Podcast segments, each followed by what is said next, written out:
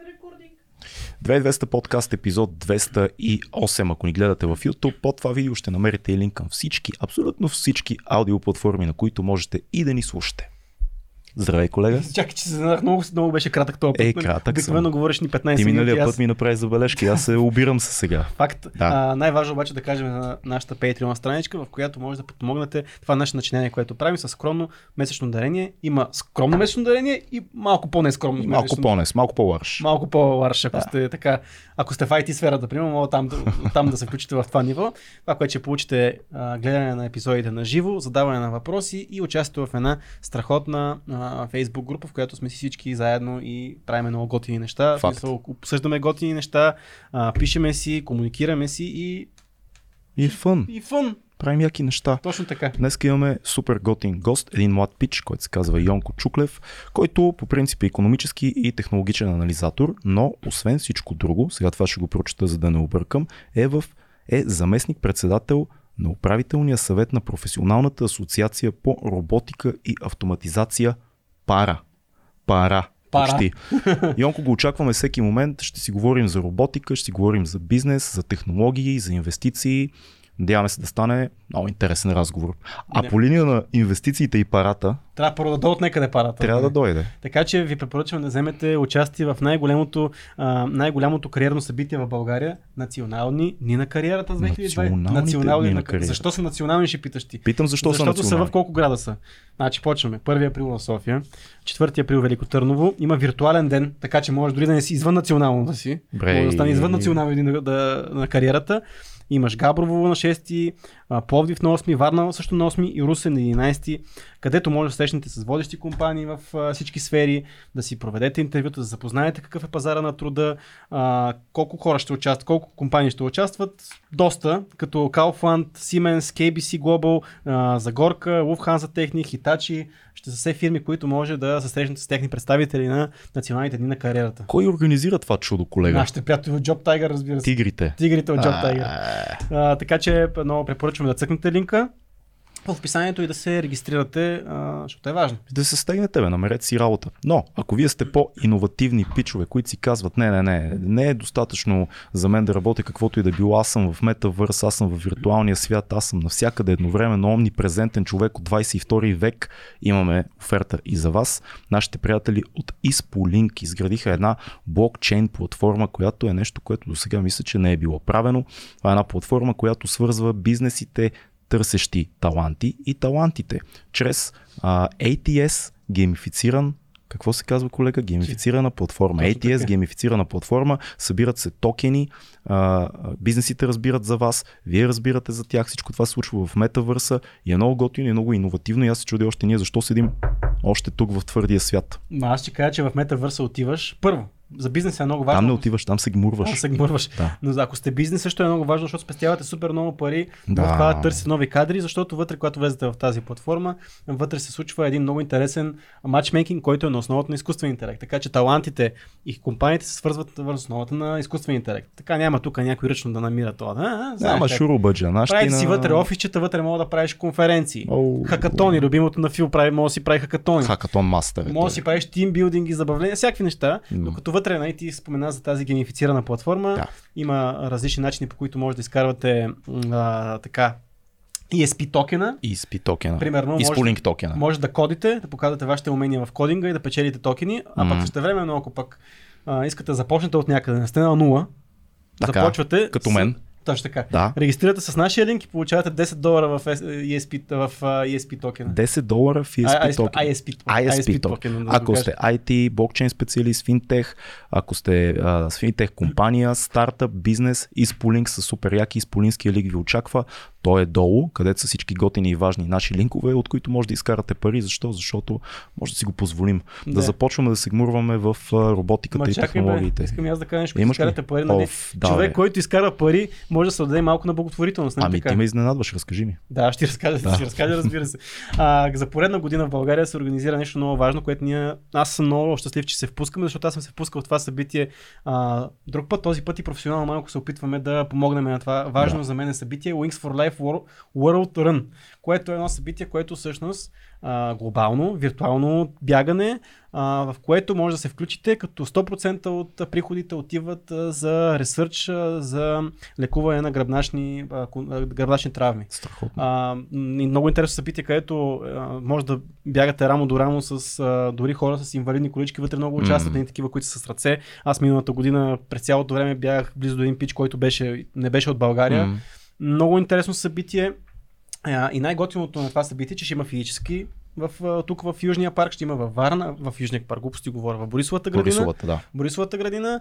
А формат е много интересен, но за него ще ви говорим малко по-нататък за формата. Сега най-важното е, че може да влезете с линкчето и да се присъедините към отбора на бягащите маймуни. 2200 тим. 2200 тим имаме си отбор, да. в който реално ние отвътре допринасяме с а, малко, малки скромни дарения за тази глобална кауза и се надяваме да събереме, а, да събереме кинти за тази важна цел за проучване на гръбначните заболявания. Това е, това е страхотно. Да. Това е много яко. Включете се. И ще се видим там, ако сте в София, може да се видим с а, капитана на отбора. Капитана, капитана на отбора и ще се видим и си побягаме заедно. Супер яко. Да, да се гмурваме в технологията. да се гмурваме в технологията. Започваме сега. Да. Вече сме на живо с Йонко Чуклев. Здрасти. Здравейте. Много хубаво започнах, между другото, преди да започне да преди да стартираме, вече сме така в настроение, забавляваме се, което винаги е така знак за хубав подкаст, че предстои. Да, аз имам даже въпрос, който, си, който ми хрумна преди малко, който така къкри в мен от около седмица. по линия на роботиката. Mm-hmm. Ние обявихме в началния анонс кой си с какво занимаваш. Отдолу могат да прочитат всички в а, твоето доста обемисто CV, дори в кратце го има под видеото. Но аз гледах едно клипче от едно ревю, което гръмна а, света тук преди около седмица. Мисля, че тези кучета роботи, които са спот, ако не се лъжа, са на Boston Dynamics, Абсолютно. които бяха на едно ревю. Сигурно сте го гледали, всички да. танцуваха с момичетата, беше много забавно. Аз ли, Йонко, имам проблем, че е, това, което се сетих и ме ужаси докато гледах това клипче, беше един епизод на Black Mirror, в който имаше точно тези кучета, които преследваха едни бегалци, значи вариация на кучетата и те бяха безпощадни. Просто те преслед... Помниш го този епизод? Yeah. Има такъв епизод от последните, мисля, от петия, да. от четвъртия сезон. Само за това си мисля. Гледах как танцуват кучетата, гледах момичетата и си казах, о, шит, започва се. Ето ги, идват. Моля те, успокой ме. Ти си експерт в, в, в така, роботиката и това, което се случва в момента на пазара. Аз а, имам ли за какво да се притеснявам от кучетата? Спотовете на Boston Dynamics, които са велики. С това няма какво да се каже. Да, да, абсолютно. Нали, Boston Dynamics като една от фирмите, които сме да твърде бута роботиката сериозно да. напред. Обаче мога да те успокоя първо Много с това, че надявам. преди година българска компания искаше да си купи един спот, търсим ги, свързваме се в контакт и те казаха нещо от сорта на ами ние още не продаваме или нещо mm. такова. Така че били сме във връзка с тях в интерес на истината.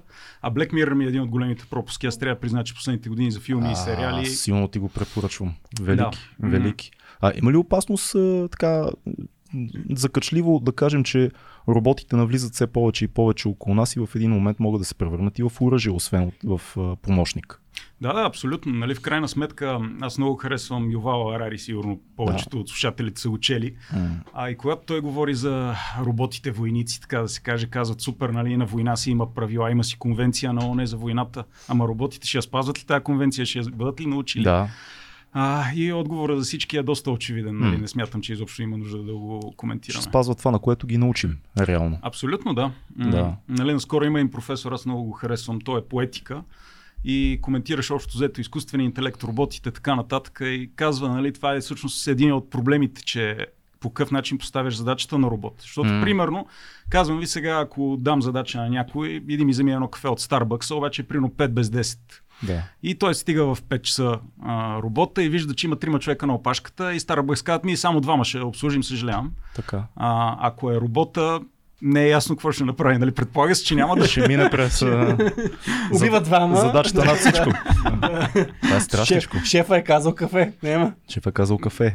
Абсолютно, да. Нали, то в крайна сметка е ясно за всеки, ако е човек, ще иде и ще каже, примерно, ето, нали, съседното заведение е там, съседния нон-стоп, нали, ще вземе оттам. Или ако няма кафе, ще вземе монстър или ще измисли нещо. Mm. В крайна сметка ще каже, човека иска да стои буден, ще му взема еди какво си. Да. Докато робота не е ясно дали ще мине през двамата, дали сега Цецо вика ще убие двама, нали, надявам се чак до там няма да се стигне. Е, доста притеснително за мен. Това мога, така да размишля. Да. Какво да направи? Ще, ще, ще, ще, ще убия. Ми да. Damn, не, това нали, голям, големия спор всъщност е изкуственият интелект. Много хора се притесняват, че той ще завладее света през интернет, а пък то всъщност не е ли, а, ти трябва да му кажеш нещо, няма как един изкуствен интелект или пък робот да направи нещо, което ти не си му задал в основата на, в основата на неговия код то да прави. Така че няма как един робот да убие някой, ако ти въобще не, ако не си му задал такава функция. Аз така го размишлявам. Mm-hmm. Освен ако няма съзнание, нали, което. Да. Не знам дали си спомняте, миналата година имаше един много вайрал случай, който програмист на Google беше казал, че AI, който тества, има съзнание. Да. А, нали, аз му гледах интервюто на човека, не изглеждаш като някакъв ненормалник или нещо такова. Да. Нали, що ми вие сте го гледали, знаете mm. за какво става въпрос. Сега, истината е, че аз имам един приятел, който се занимава наистина на по-сериозно ниво в едната от компаниите за райчеринг mm. в US и той беше казал следното. Кайонко, ако не си в DeepMind, в OpenAI, в а, Мета или в компании, да се броят на пръстите на двете ръце, Байду от другата страна в Китай, като ти не знаеш какво се случва, защото нали, съответно на публиката се дава една контролирана информация, когато нещо е естествено, когато нещо е видимо, че работи, когато нещо няма да обиди хората, както беше преди години. Знам дали се сещате с един алгоритъм, да беше пуснат от, ако не може паметта от Фейсбук, да. нали, се оказа, че има баяси, които не е трябвало а, да има. Okay, да, да, да. да. А, та, а, в крайна сметка, това, което се случва е, че моето разбиране поне, дори между другото за чат GPT, Елон Мъск твърди, че може да има съзнание, нали, такива намеци прави. Mm. Сега, нали, предполагам, че вие сте го разцъкали да. чат GPT. О, да. да. да. Лично на мен не ми изглежда, че има съзнание. Mm. За сега не. за сега не. За сега не. да, но а, в бекенда, в крайна сметка, само хората от OpenAI знаят за какво става въпрос и знаят всъщност на къде се движат нещата. А, нали, имаше много такива случаи, дето дадоха поводи за притеснение, нали, няма да забравя, мисля, че беше 2015 а, Фейсбук обаче бяха сигурно създават а, а, два алгоритъма, които в един момент тръгват да си комуникират на такъв език, който никой от софтуерните инженери не може да разбере за какво става въпрос. А, това е интересно, да. това не го знам. Да, а, но пък това е един много чест а, елемент, когато машините съответно имат възможността да се самообучават те си упростяват нещата до такава степен, че се разбират помежду То не се ли беше оказало тогава, че всъщност са влезли в някакъв конверсейшн на луп и всъщност си говорят някакъв джибриш, нищо не си говорят. Да, да, абсолютно. Тук... Точно това ще да кажа. Да, че... на Telegram тогава не си говореха изобщо. Смисъл, ага. да, минава нещо, някаква комуникация, изглежда, но е, че говорят, изглежда, че говорят точно. Те, никой не разбира какво става. И ние говори някакъв език, който сам си измисля, други не го разбира, обаче му го отвръща друг език. Да. Джибриш, бе, само че си говорим. Да, да, да, да, да, да. Аз да рече, много се радвам, че това го знаеш, защото всички журналисти, даже наскоро преди да. няколко седмици ми да, пример, майто тук си говореха във Facebook 2015 още алгоритмите. нали?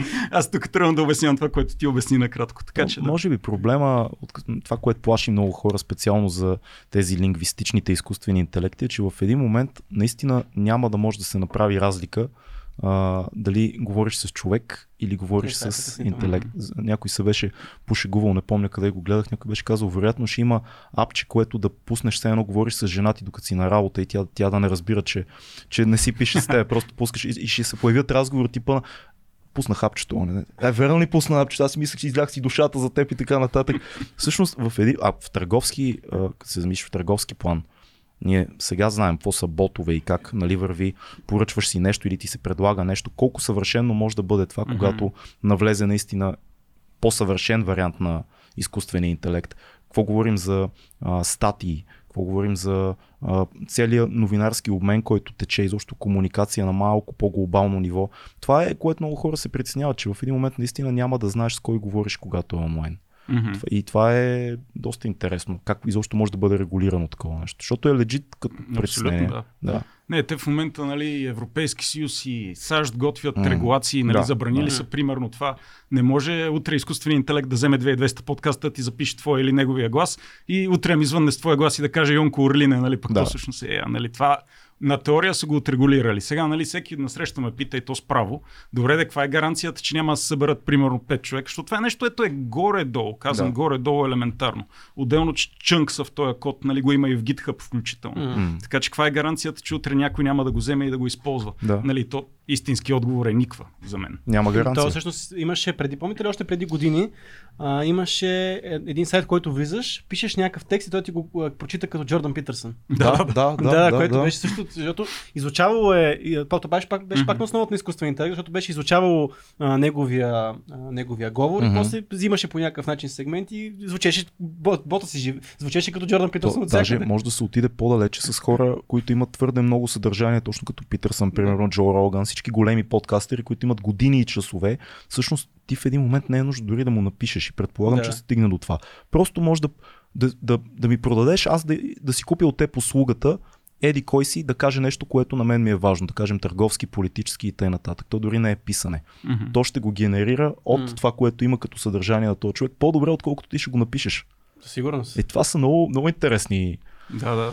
Защото няма неща. как, нали, в момента, примерно, звъни ми алгоритъма, няма как отсреща винаги тюринг тест, дали да. е AI или е човек, нали. Поне освен ако моето въображение се окаже бедно, няма как да стане. Ама не може ли да дойде, ето, ето, може би това ти беше в основата на въпроса, mm. има пък от другата страна един а, код, който пък е да различаваме дали това е изкуствен mm. интелект или дали е човек. Да, Такова да. нещо би трябвало да, да работи в посока анти, антиизкуствен интелект, мисля да го разпознае по някакъв да. начин.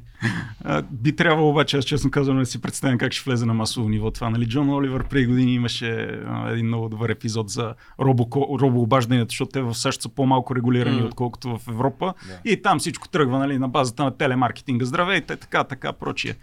А, като тогава, нали, всъщност точно това се акцентираш, че хората реално първо няма как да се предпазят и то второто, което е сега а, нали, това, което е най-притеснителното за мен е, че примерно миналата седмица гледам репортаж как някаква жена теглила пари от банкомат, после си отворила мейла и същата нейната банка получила съобщение, а имате, а, а, как беше, съспишеш ли много, нали, необичайно голяма транзакция, моля сменете си паролата и прочие да. от О, е скам. Да. Между другото, да. майка ми за малко да падне в такъв скам преди известно време. Точно, нали, да. и при условие, че на хората в момента звъни им някой казва, тук сте обект на наблюдение, мятайте всички пари през терасата, наш полицай ще мине да ги вземе. Хората, като се хващат на такива измами, аз не знам какво ще супер следва. тъпи измами. Абсолютно, да. Представи си с изкуствен интелект, симулиран глас, някой, който е служител или не знам, някой, който съвсем убедително си здравейте, ние да, сме да, от вашата банката, за да, да, да ти кажем, ами, да, добре, да, да. звъннахте ми, нали? Това е, не знам, много е страшно. А не, аз, а, по-страшни са тези хората, наистина, ало измамици са по-страшни, отколкото изкуствен интелект, така че мисля, че това е по... Аз мисля, че изкуствен интелект ще е по-умен от ало измамниците, защото те не са много умни. Като съм гледал репортажи с ало измамници, никога не ми Те не са много умни, ма са изобретателни. Абе, не знам. Дай да те питам друго. А, какво мислиш за всички тия, като човек идващ от така сърцевината на това, което се случва с роботиката? Какво казваш на всички, които се притесняват, че всъщност всички нововъведения в а, производството ще изместят хората и т.н. Целият, целият този дискурс за изместване на хората от роботите.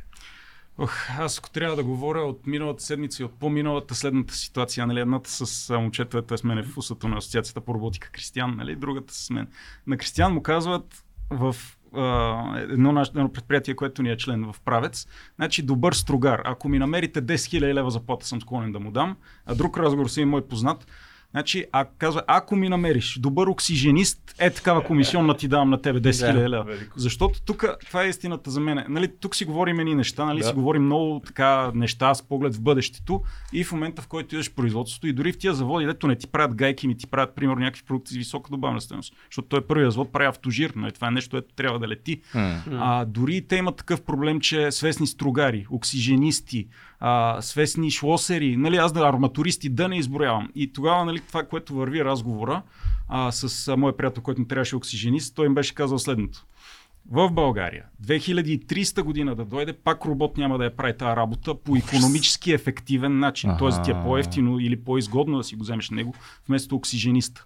А, нали, в момента аз като гледам отзад какво става въпрос с самия, нали, роботиката, ако я разделим на две, за да свърши тази работа, mm. трябва хардуер и софтуер, най-елементарно да. казано хардуера на такова ниво, че те Boston Dynamics много хубави демота правят, само дето едно нещо винаги ми е много странно. А, какво, какво им е захранването на тия роботи, защото това нещо да припка толкова, я танцува толкова, много честно казано, да. това в реалното производство много ще си се радвам да го видя и заради това нали, ще, ми е интересно да си поръчаме и да го изтестваме в а, натура. Да. А, нали. а, но в момента хардуера е много назад от това да може да измести човешката дейност, особено в българските заводи. Това е много интересно наблюдение. Не съм се замислил между другото, че mm-hmm. всъщност софтуера дърпа, хардуера остава по-назад. Абсолютно. Даже наскоро ние си говорихме за един проект в сферата на роботика графиката, който е така необходим. И съответно сме събрали и двете части. Имаш механици, имаш инженери, конструктори, имаш софтуеристи от другата частт.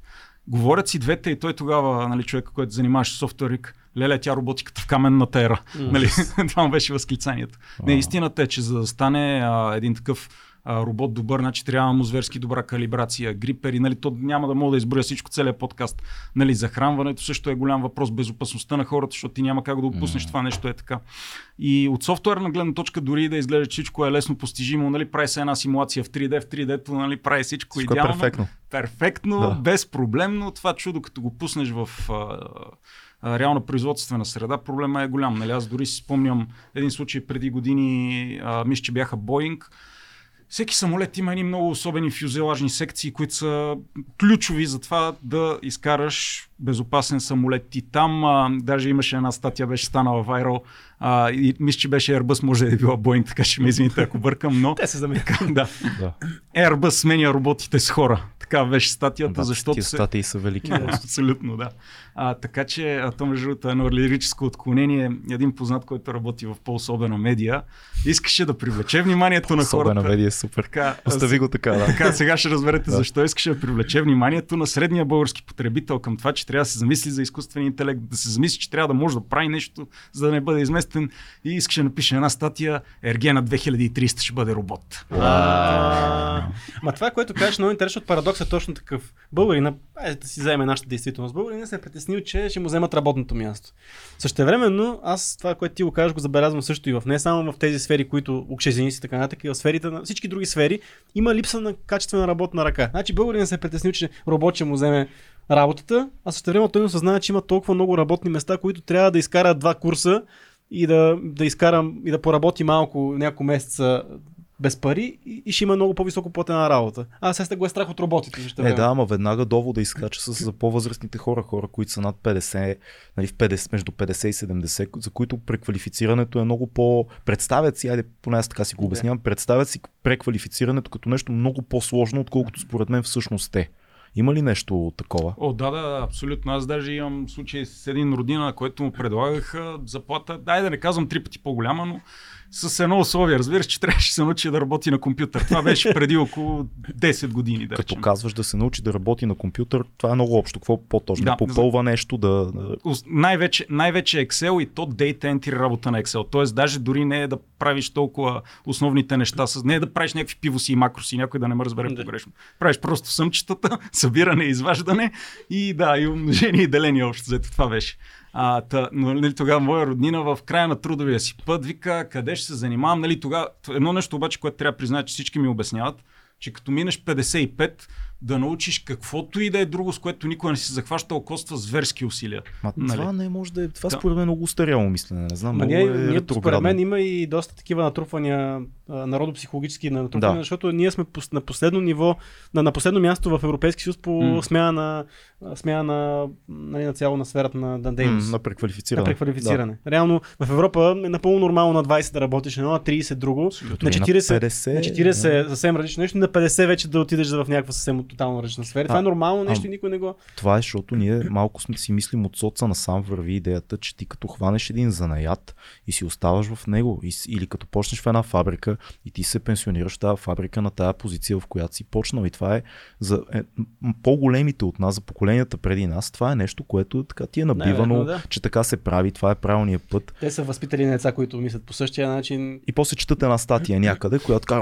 Работаш си. А добре, не е ли това всъщност чисто исторически най-естественото нещо. Индустриалната революция не е ли едно постоянно, айде не е роботизирано, но чисто технологическо изместване и преквалифициране на хора, появява, поява на нова технология, влиза в производството, хората се преквалифицират, нова технология и то си продължава до безкрай това нещо. Не е ли естествено това? Де да знам. Абсолютно. Нали, то общо взето аз, понеже винаги ми е била много интересна историята mm. на технологичните революции, още от 1835 първата фабрика в България, то mm. даже първата фабрика на Балканите, wow. на добри фабрика джията в Сливен. Нали, тогава хората виждат стана и викат, леле, ама това толкова по-бързо отмята нашата работа, какво ще правим така нататък. Да след което идва вече индустриалната революция. Нали, знаете, че има едно движение, което в Англия, в индустриалното сърце, тогава Манчестър, uh-huh. тръгват да трушат машините хората съответно. Да, да. А, тогава има един много интересен случай, ми бяха разказали преди време, като работех в Англия. Колегите как а, тогава нали, е било най-нормалното нещо. Имате една прекрасна лондонска или манчестърска улица, няма значение. И сутринта, или при вечер по-точно, минава един човек и пали фенерите съответно нали, да. на цялата улица. И в момента, в който идва електричеството, а, е имало стачка и така нататък. А, тогава има един а, кмет, ако не ме лъжа паметта в Манчестър, който им казва хора, по край електричеството ще дойде толкова работа за електричари, за техници, за всички, които поддържат мрежите, че просто това ще ви се стори като детска игра, където имаме 10 човека да палят фенерите. Те не са му вярвали. А, нали, както и не са вярвали хората на Хенри Форд и на другите mm-hmm. индустриалци, когато казват да, по точна линия, да, автомобилните шасита могат да се дигат така, няма нужда да мъкнете като диваци. Обаче никой тогава не им е вярвал, че това ще създаде повече работни места, отколкото е от него и до сега. Историята казва, че каквато и технологична революция, по точната линия, роботите, всичко винаги създава повече работни места, отколкото взима. Това е много хубаво, което го да. казваш, между другото, защото има достатъчно подкасти, които плашат с обратната мисъл. Обаче аз сещам друго нещо, за което говорихме пак преди. Ни, пак ще ни обвинат, да. пак ще коментарите. Не, ето давам, давам контратези, с който, който добре, в Штатите а, покрай изкуствения интелект в автомобилите преди няколко години се появи идеята, ние сме го обсъждали mm. с Десо това mm. нещо, че а, тировете, тяхната трък драйвинг индустрия е гигантска. Тировете ще започнат да се движат между щатите, по междущатските пътища, а, чрез а, изкуствен интелект. Ще бъдат автономни. И това се тества, мисля, че не се е случило още тотално, но има тестове за тирове, доколкото знам. Тяхната трък драйверска общност, гилдията им, mm-hmm. която е. Стотици, милиони българи са захлебили там. Да, стотици хиляди мъже, въоръжени повечето, агресивни и в, в 40-те, 50-те, 60-те си, а, спекулираше се с възможността за техния бунт. Тоест имаше един Андрю, как се казваше? А, Андрю Янг, който а, се явяваше като кандидат за президент yeah. с а, Universal Basic, Basic Income, Income, което не е добра идея, но това е друга тема, а, който Ще каза, представете си, представете си 100 или 200 хиляди шофьори на камиони, които започват една малка гражданска война, защото чувстват, че им взимате а, професията. И те невероятно ще изкарат и камионите на пътищата, за да протестират с тях. Той, той, той каза, те ще отстрелват автономни камиони като, като дивеч. А, и той, това, което той попита, кой ще излезе да им обясни и да ги помоли да се преквалифицират? Кой ще излезе на 200 хиляди шофьори на камиони да им каже, е пичове, а, а, тези камиони вече сами се карат и by the way по-добре от вас най-вероятно. Намерете си работа. Преквалифицирайте се. Ами, това ще бъде ужасяващо. Вече си представям Тръмп, който казва, да си вземем обратно камионите, нали, Капитолия 2 да. и така нататък. Какво би отговорил mm. ти на това? То между другото не е като да не видяхме нещо сходно в Канада, ако се да. сещате, когато да. Да, тогава нали, цялата, цялата столица блокирана изцяло. Нали, те правителството какви ли не мерки предприе, включително блокираше банкови сметки. Което... Километрична опашка бяха да, направили, да, да, минаха през цяла Канада. Това Абсолютно. заради COVID мерките беше. Абсолютно, да. да. Той правителството какви ли не простоти, включително блокиране банкови да. сметки и пак не можа да ги не. спре. Много нали, са силни. Много са силни. Да. А, истината е следната за мен, защото може да тръгнем тук да си говорим mm. о Карди, но първо никой няма да излезе да ми каже да се квалифицират. Тук, както гледам в момента, нали, как леве и Западна Европа и САЩ, някой ще излезе и ще каже, тия хора, примерно, трябва така да се направи регулация, че задължително са в кабинката на камиона. Мога да ядат пица, мога да правят каквото искат, но задължително ще трябва да им се плаща. Та мисля, че по-скоро и нещо такова ще се направи, отколкото да им се каже да се преквалифицират, защото всички, всеки политик знае, че влиза в този сценарий, който говорим сега. Тоест, левите, левите политики няма да оставят а, тази гилдия на, на улицата. По някакъв начин ще притиснат бизнесите и ще трябва да се плаща и на, mm. на това поколение. Тоест да, да се мине трудно през този преход. Абсолютно. Значи да. със сигурност ще се направи нещо, както тук, нали, може би си прави един непълен паралел, но mm. сега в момента много държави притискат тия райт шеринг компаниите, тип Uber и Lyft. Mm. А от тая година, примерно в Обединеното кралство, доколкото си спомня така регулация, а, че тия хора са ви служители, полага им се отпуска, платена, нали? Полагат им са здравни и така нататък. И ето една сфера, дето до преди години нали, всеки отива, кара си там mm. колата, взима каквото взима, компанията взима процент, всичко 6, обаче в момента регулацията ги хваща по един начин, по който те най-вероятно не са очаквали. Mm. И предполагам, че и с автономните камиони ще стане нещо такова. То между другото Първия въпрос е, че не знам дали знаете, ама в момента в небезизвестния град Вухан може да си вземете автономно такси, да, само в определени часове, да, само до, до определени точки. Също е и в Америка. Аз между другото си мисля, че едно от нещата, които най-вероятно ще гръмне или тая година, или до година, като почнат повече автономни таксита или роботаксита, както е медийния жаргон, а, да тръгват по улиците, е, тогава вече хората след чат GPT, това най-вероятно ще бъде следващото голямо нещо, където ще се обсъжда навсякъде. Съответно и ще вземе ли работата на таксиджиите и така нататък. Те дай Боже да им вземе работата на таксиджиите, защото ние такива неща сме видяли последните години, защото аз прямо аз казвам ти честно, че в таксиметрова кола много мраза да се возя. А, а, а, аз се возя често, но съм съгласен. Мен нормален човек не ме е вози от години. Винаги е интересно. Да не коментираме това. Обаче, примерно, не казвам лошо. Се, интересно. Винаги е появиха интересно. се а, компании за наемане на електрически автомобили. А, не знам дали знаеш колко случаи има в, а, тук в София за потрошени а, такива да. автомобили. Да. Много се говори, че това се е случвало. Ай, аз нали, казвам някакви неща, които не са доказани, че таксиметрови шофьори правят такива неща. Тротинетките, доколкото знам, се фърлят в канала много често от пак, защото може да не използваш такси, може да се качиш на тротинетка. Mm. А, всякакви такива неща и винаги те са супер обединени като общност и не позволяват такива технологии да навлизат. Всички знаем, че да си немеш електрически автомобил, е добре за всички. Да, мен поне така, не се занимаваш, не, не, не дишаш цигарения дим на таксиметровия шофьор, не му слушаш чалгата, возиш се на спокойствие и дори пазиш околната среда. Обаче, виж, че не, не минава тази работа и аз съм сигурен, че компанията Spark много загуби има от нанесени от такъв тип вандалски прояви. 100 на 100, но нали, тук пък хубавата страна е, че вече знаете има спарк в Пловдив. Да. Нали, даже може да окажеш София Пловдив да го оставиш там вече. Да. А, скоро и в Румъния, доколкото четох, ще има. Така че нали, обратната страна на монетата тук е, че независимо от всичките простоти, да се случват, компанията Spark си напредва. Защо? Защото просто хората го търсят това нещо. Mm-hmm. А ти като имаш силно търсене, да, могат да правят простоти. Да, кофти, нали, да се разпража с застрахователи най-вероятно всяка седмица, не знам. Да. Нали, но прогреса нищо не може да го спре, особено когато носи стоеност на хората и те го виждат. Това ми е нали, виждането. Да, бе, някакси Короче... всичко е неизбежно. Технологическия прогрес е неизбежен. Това е нещо, което трябва да разберем, но пак, нали, контра, контратеза mm. някаква. Хора като Илон Мъск и много други хора, които са в сърцевината на това, което се случва в глобален план в технологиите, са тези, които най-много предупреждават за изкуствения интелект, още от много-много mm. години насам. Илон Мъск е професионален трол, да не забравяме. Това го има също, да. Това го има също. Какво ти е мнението за него, между другото, като човек, който със сигурност не наблюдаваш кариерата му? Да обсъдим Илон Мъск. Да обсъдим Илон Мъск. Винаги, винаги е интересно да обсъдим Илон Мъск. нали? Между другото, да. сме го обсъждали толкова много в този подкаст, колкото ми се желая. А да обсъждаме, ама се е така по повърхността. Какво ти е мнението за този прекрасен, красив човек? Точно в по-близо до микрофона. Да, може да си го дръпнеш малко, да ти е по-удобен, ако искаш. Точно в тази седмица, когато не знам дали видяхте скандала, дето той беше уволнил онзи инвалид, който си е продал стартъпа на Twitter. Не, не съм, аз не съм виждал, го разкажи накратко. Стана, значи, накратко има един мъж, който си продава стартъпа на Twitter и те естествено искат да го задържат така. съответно. И а, така се беше случило, че те го уволнят, ма без той да разбере. И той нали, няма достъп до нищо, до мейл, до прочее и се опитва да се разбере какво се случва.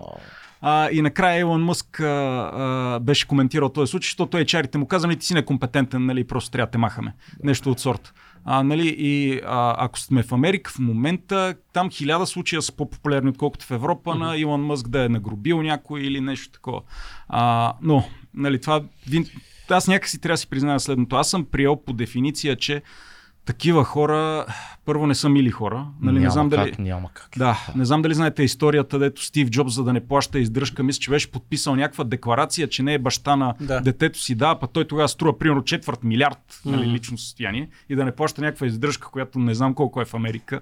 Съмнявам се, че. Тя е там на някакъв процент се, от доходите, което може да е била голяма издръжката. Да, да, аз да, заради това казах, съмнявам се, че както в България, примерно да, 600 лева. Да, или нещо такова. Но все пак, в смисъл, представете си какъв човек трябва да си го направиш това. Mm. А, и повечето са такива. И аз това съм го приел по дефиниция. Да, може да се изкарват, че са много хуманни и така нататък. Обаче човек само когато работи с тях знае за какво става въпрос. Така, това е от едната страна, mm. която нали, да. не си затварям очите за нея, понеже аз. Не, ти си напълно прав. Mm. Няма как да, да си с различен характер от uh, хищник, да го кажем така, и да, да си проправиш този, този път. Нали, това е изключено. И това е някаква идеализация от наша страна да си представяме, че хора на върха в такива а, технологии, компании постигнали всичко. Това са едни миряни. Нали? Не са. Няма как да си мирянин и да си Илон Мъск. най-богат или... човек на света. Да, просто е изключено. Но да, извиняй. Да. И сега обаче минавам на другата страна на монетата. Какво се изисква да станеш най-богатия човек в света? Защото аз тук сигурен съм, че сега някой ще напише в коментари, то, ма Илон Мъск, правителството го подкрепя, ама Илон Мъск така, така, нали, това са факти но този човек просто, аз съм доста впечатлен тук, значи повечето предполагам знаете, че Илон Мъск не е създал Тесла, той в последствие влиза mm-hmm. в Тесла. Обаче той Бил, Бил Гейтс не е създал и Microsoft, той е купувал операционната система от друга компания. Да. На практика. А не е ли в създаването да. на PayPal Илон Мъск? Там не е да, в началото? Да, да, там да, в началото. Да, да, ма то вече пък не е негово. Да го продава. да го продава, да. да. така че. А, не, обаче вижте, аз ще ви кажа мой опит с Тесла, понеже аз си спомням 2013-2014 а, 2014 точно момчето, с което инвестираме, той си беше харесал Тесла и наля една сума в нея. Аз тогава му казвам, брат ми, той ще я продаде, както продаде x.com на PayPal, mm-hmm. така че аз не вярвам, че това нещо ще стане нещо голямо. И трябва да си признаят, Тесла е единствената компания, която когато и да направя някакъв три пъти съм правил коментар за нея и трите пъти бъркам. А, общо взето... Направи четвърти коментар, за, да, за да знаят хората да правят обратно. да, да правят обратно. А, значи, вижте, просто това, което направи той чисто в технологично отношение е супер впечатляващо. Факт. А, не мога да гарантирам сега за Тесла бота. Те казаха, че до година нали, хуманоида им ще прави чудеса съответно. Нали, не гарантирам, че това ще е така. Мозъчно машиния им интерфейс, това, което е Neuralink, там удари на камък с регулаторите. Казах, това няма да го слагаш човешки мозък. Mm-hmm. Нали, за момента поне. За е сега. Е. За сега, да. да. А, така че, но иначе човека е много умен, зверски умен е. Инвеститорите не го обожават ми направо са влюбени в него. Нали, някой много, може и буквално да са влюбени. Много пари, изка... а, много пари на да. много хора изкара. И просто м- почти няма аналог в Америка някой да прави процесите, бизнес и производствените толкова ефективни, колкото той. Може би само той и Безос в момента. Аз знаеш какво си мисля, че в исторически план, след примерно 15-20 години, това, за което ще говорим като най-голямото постижение на Илон Мъс са космическите му програми. Mm. Това е нещо, което като се просто помислете в, в, в, като китайците в векове, си, да си представим историята, той наистина промени играта в, в космическите програми, самата идея нали, на, SpaceX, на SpaceX за връщането и така нататък. Това са неща от uh, science fiction неща. Е така. Нали, със сигурност, а за Тесла, между другото, е най-впечатляващото, че Тесла завладя американския пазар без да има агресивна рекламна кампания с през един човек. Абсолютно. Едно лице, един човек се свързан с това да, и от останалостта едва ли не. Много да, странно. Аз като си спомням, между другото, преди много аз съм бил още не знам преди колко години стартират първите автомобили да се продават. Помня, че Model S беше първата кола, да. която тя се пред... беше в присел, ма години, примерно 3-4 години беше в присел. И тогава съм бил сигурно или ученик, или съм бил студент. Да си спомням тогава как сме си говорили, ама са тук ако едни пари вкараш и после ти дойде 3 години тази Тесла и то ще пестиш еди колко си пари. Бяхме много филмирани в един момент. Това е било преди, нали, преди 15 години е било това. Да. И наистина аз не знаех нито кой е мъск, нито нищо, но обаче от останалостта си казахме, ти знаеш, че Тесла след 3 години ще има кола, която ще прави това и това и това. И реално то до ден днешен не продъл... си продължава тази, а, това движение от останалостта за Тесла. Между другото, аз виждам все повече Тесли в България. А в Штатите, те, мисля, че са, не знам дали са номер едно, но са в десетката на най-продаваните автомобили със сигурност. Аз тук да не объркам, че бях гледал. Ще удариш един Google Тесли, Тесла... къде е? Може да, едва ли са номер едно, но със сигурност в десетката. Мисля, може и в петицата да са, защото е много, mm. много сериозно нещо. Абсолютно, да. И то в крайна сметка, аз нали, това е което намирам като общо между всички добри компании, че разхода им за маркетинг е много по-малък, отколкото на, на конкурентите им, така да кажа. Да, то е изумително. Мислиш ли, че Илон Мъск е гений? Мислиш ли, че е това, което се нарича гения на нашето време? Защото той със сигурност като му гледаш интервютата, има вайп на гений. Абсолютно. Нали, говори по много а- аутистичен начин и е специфичен. Той, е, да, доколкото знам, има някакъв аутизъм. Да. Високо функционален, функционален аутизъм, мисля, че се води. Да, мислиш, че е гений? Смисъл, много се спекулира с това. Дали е имидж, дали е раздуто да, медийно. Не, сигурно се раздуто, сигурно го има момента mm. на хайп, обаче при него това, което е особеното е, че има отзад много сериозна подплата. Защото, нали, аз спомням миналото година и този на FTX, сам Банкман Фрид, нали, говорих, че е гений в сферата на да. криптото. И точно една година и се разбра колко гениален е бил, нали, в големи Е, бе гениален е какво?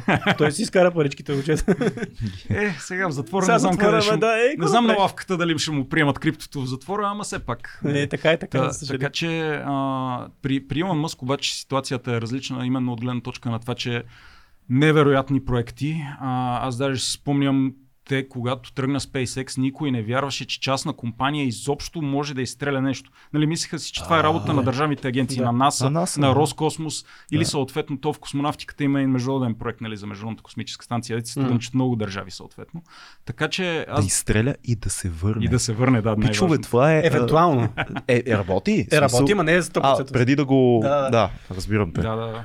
Много, аз... много е странно, защото едва ли някой има, има съмнение дали Безос е гений. Защото Безос е економически гений, mm. нали, търговец, търговец, на най-висшата форма на търговец в, в световен план, но едва ли някой си казва, вау, Безос вероятно Защото... взима, взима а, проекти от да. инженерите си и казва това го оправете. Защото, доколко... Но всички си фантазираме за един такъв значи, Илон Мъск. знам Илон Мъск, ама Илон Мъск той е чиф инженер, нали, в, поне в Тесла знам, че е в, мисля, че в SpaceX няма как да е, но, но Абе, знам, мисля, че... че е забъркан. Забъркан е, но в сигурност в Тесла е чиф инженер, което си е, нали, той е на всичките инженери шефчето там, нали, той контролира. Шефчето на, шефчето на инженерите, което, нали, освен че економически очевидно нали, прави правилните неща, да.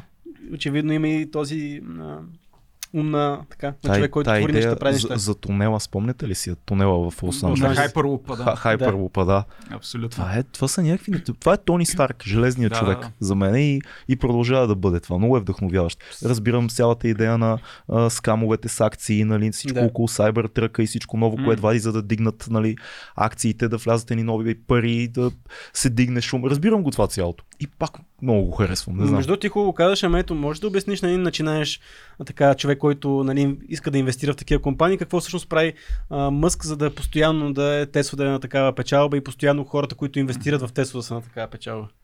Mm. Като човек, който е пропуснал тази възможност да го направи. Да, да, да. от позицията на времето и от така леко дистанцията на това, което не си направил, mm-hmm. защо не начинаеш инвеститор? Какво прави всъщност Мъск, за да тази компания така да върви по този начин? Да, да, тогава просто това, което може би пропуснах е, че още 2014 беше, беше събрал авансови плащания за Теслите, нали, което тогава, да. тогава трябваше да ми каже, да, нали, това теоретично може да, да някой да не си получи Тесла, Теслата, обаче, щом хората му вярват толкова и то му вярват с парите си, нали, защото бизнеса, mm, да човек ти вярва, когато ти даде пари, нали, mm. не когато ти каже ти си пич. Да. А, тогава това беше първия голям пропуск съответно. И а, другото беше цялото нещо, колко вайрал стана из цяла Америка понеже, нали, примерно FTX и даже, даже извън Америка, също това е голям лакмус, защото FTX, примерно, преди скандал, аз смея твърда, че в България не много хора ги знаех. Uh-huh. Обаче пък 2016 в България смея да твърде, всеки втори беше чувал Тесла, да не превеличавам всеки втори. Да. Това в колко вайрал става едно нещо чисто технологично, също е много голям предиктор в съксес, който не трябва да се опуска. Да. А, нали, и третото нещо, съответно, а, тогава, нали, аз това беше малко по-специализирана информация, но а, Тесла бяха купили толкова роботи за обработката на толкова шасита, съответно, а, на толкова карусери и прочие, че когато ти виждаш, че една компания толкова инвестира, нали, така наречения капекс на финансов жаргон, капиталови разходи, когато вкарва толкова капекс, винаги трябва да се замислиш, окей, това е реален разход, дете ще се преобрази в реална фабрика. Нали? Сега, да, теоретично е възможно да има някаква счетоводна измама нещо, но, да в, общия, да. да, но в общия случай наистина през кап, повечето компании не лъжат толкова през капекс. Това е нещо, което наистина uh-huh. а, го има. И съответно, когато ти имаш хора, дето и гласуват с парите си, когато имаш такъв вайрал ефект, когато имаш капекс, т.е. виждаш компанията инвестира в нещо реално производствено, не е нещо, което трябва да се изпуска. Така че това е нали, трите предиктора, дето бих казал да се гледат и на други места. Много хора казваха обаче, той едва ли не има подход като за софтуерен продукт, който продава тестите. Смисъл, mm-hmm. че искаш а, авансови плащания за нещо, което може mm-hmm. да не го получиш никога и малко а, функционира се че софтуерна компания, също време той изкарва автомобили, този пич. Нали? Да, да. Cybertruck, между аз, който много ненавиждам. Но, аз много харесвам Cybertruck. Но ето, примерно. ама, ето, Cybertruck, ама Cybertruck вече колко, си, колко години си говорим? От 3 години мисля, че си Cybertruck, Cybertruck беше абсолютен публицист стънт. То това е. А... Ама взели ти, не на тебе, но на много хора, взе, а е 100 долара, ама я сметни колко, колко хора са дали 100 долара. 100 долара са, аз съм ги забрал, ако съм ги дал на не. Това е ясно. А, кой, аз имам не все пак намерение да си купа Cybertruck и съм дал 100, 100 долара, което означава, че аз имам още 100 хиляди поне в банкова сметка, за да мога да покрия този Cybertruck. Mm. Тия 100 долара съм ги забрал. Обаче, той Мъск, нещо връща ли? Мъск си ги е взел. Той не връща, за тия 100 долара. Не, не, знам, като не акции, нищо. като нещо имаш ли? Като акции съмнявам точно, но не знам дали е върнал пари от да, Cybertruck. Аз мисля, че не връща пари. Смисъл просто. Не знам. Fully refundable. Fully refundable. Обаче хората е, няма да. Ще го човека. Обаче хората не са тръгнали си искат парите, защото се надяват, че ще има Cybertruck, защото той от време на време изкарва нещо там, Въпросът е, колега, че може да си ги искаш, ако решиш. Mm. Ти се, той продава надежда, бе. Това е истинският търговец, търговец на надежда. Той ти казва, може да си ги поискаш, но сигурен ли си? Защото виж какво стана с Теслата. Виж какво стана, а? а и ти, и ти няма да си ги искам бе, 100 долара. 100 долара, айде бе. Да, не, не, влачи. Да. То, нали, едно време, както предполагам, че вас са ви канили на разни курсове, там повечето от тия, дето го прилагах, това бяха за личностно развитие, така наречено. Нас, нас не, ни, не ни канят, за съжаление. А, нас не ви канат, но, но мен тогава ми звънат, нали, и така и така. Аз викам, нали, благодаря и се опитвам съм галантен, не е моята сфера, така и тия. Ама ако не сте доволен, може си искате парите. Нали? да, същия е прием. Велико, да, е любимото ми е това. Кои са нещата, които за теб като човек в света на технологиите и инвестициите в момента са най- вълнуващи. Ход. Ход нещата, да. Е, чат GPT е най-ход нещо. Това аз, е най-ход нещо. Не, не, абсолютно. То, аз тук му най-вечер гледам и GitHub репозитори, дето хората такива use case са му измислили на това нещо. Примерно, представи си, че си брокер на имоти и копират там някакъв адрес и трябва да ми маркетираш това. Да. И той изкарва, нали, нещо, дето сигурно 90%, 90% от брокерите не могат да напишат толкова секси описание. Mm. А, нали, така че това е просто, после ако искат хората могат да даме линк към този Мисля, че президента на Израел го беше ползвал да му за, напише да, реч. за своя реч на и, и, и я използва. Да. И я използва, Абсолютно. ако не се лъжи. Между другото да кажа, че сега в момента хора изкарат пари, правейки YouTube шортове, изкарат, излезат сега някакви неща, даваш някаква тема на, на, на чат GPT, то ти изкарва текст, ти после вече го наливаш в едно видео и изкарваш пари от това mm. с, с YouTube Shorts. Демет. Да, така че хората изкарват много пари от... Да, да, да. А какви ще са за теб важните употреби на чат GPT? Изобщо този mm. тип, защото сега има нали, няколко а, типа софтуер, не е само чат да? GPT. Докъде ще доведе това в по-голям смисъл позитивно, не негативно. Не да ни завладее. Говорим за бизнес, за работа. Не, то по-скоро други глупости ще се случат mm. преди да ни завладее, защото примерно е наскоро ни бяха поканили да контрибютнем с авторства, един конкурс, там от Асоциацията по роботика става въпрос, технически конкурси. Гледам след два дни новина, а, те всъщност временно го затварят заради над 200 статии, деца са писани от чат GPT, деца депозирани съответно. Нали, хората няма да се усетят, че такава глупост ще стане, но mm. ето. А, тъ, колко още такива изпълнения, дето не може да се сетим в момента, а, дип, фейкове, какви ли не неща, преди да се, да. Нали, да стигне до есенцията. А, общо взето в в момента ми е, аз заради това цитирах този GitHub репозитори, защото в толкова сектори носи стойност. Нали, копирайтинга сигурно ще е нещо доста различно след 2023 година. А, от другата страна, а, при text to image, нали, съответно mm. конверсията, да. също нещо голямо.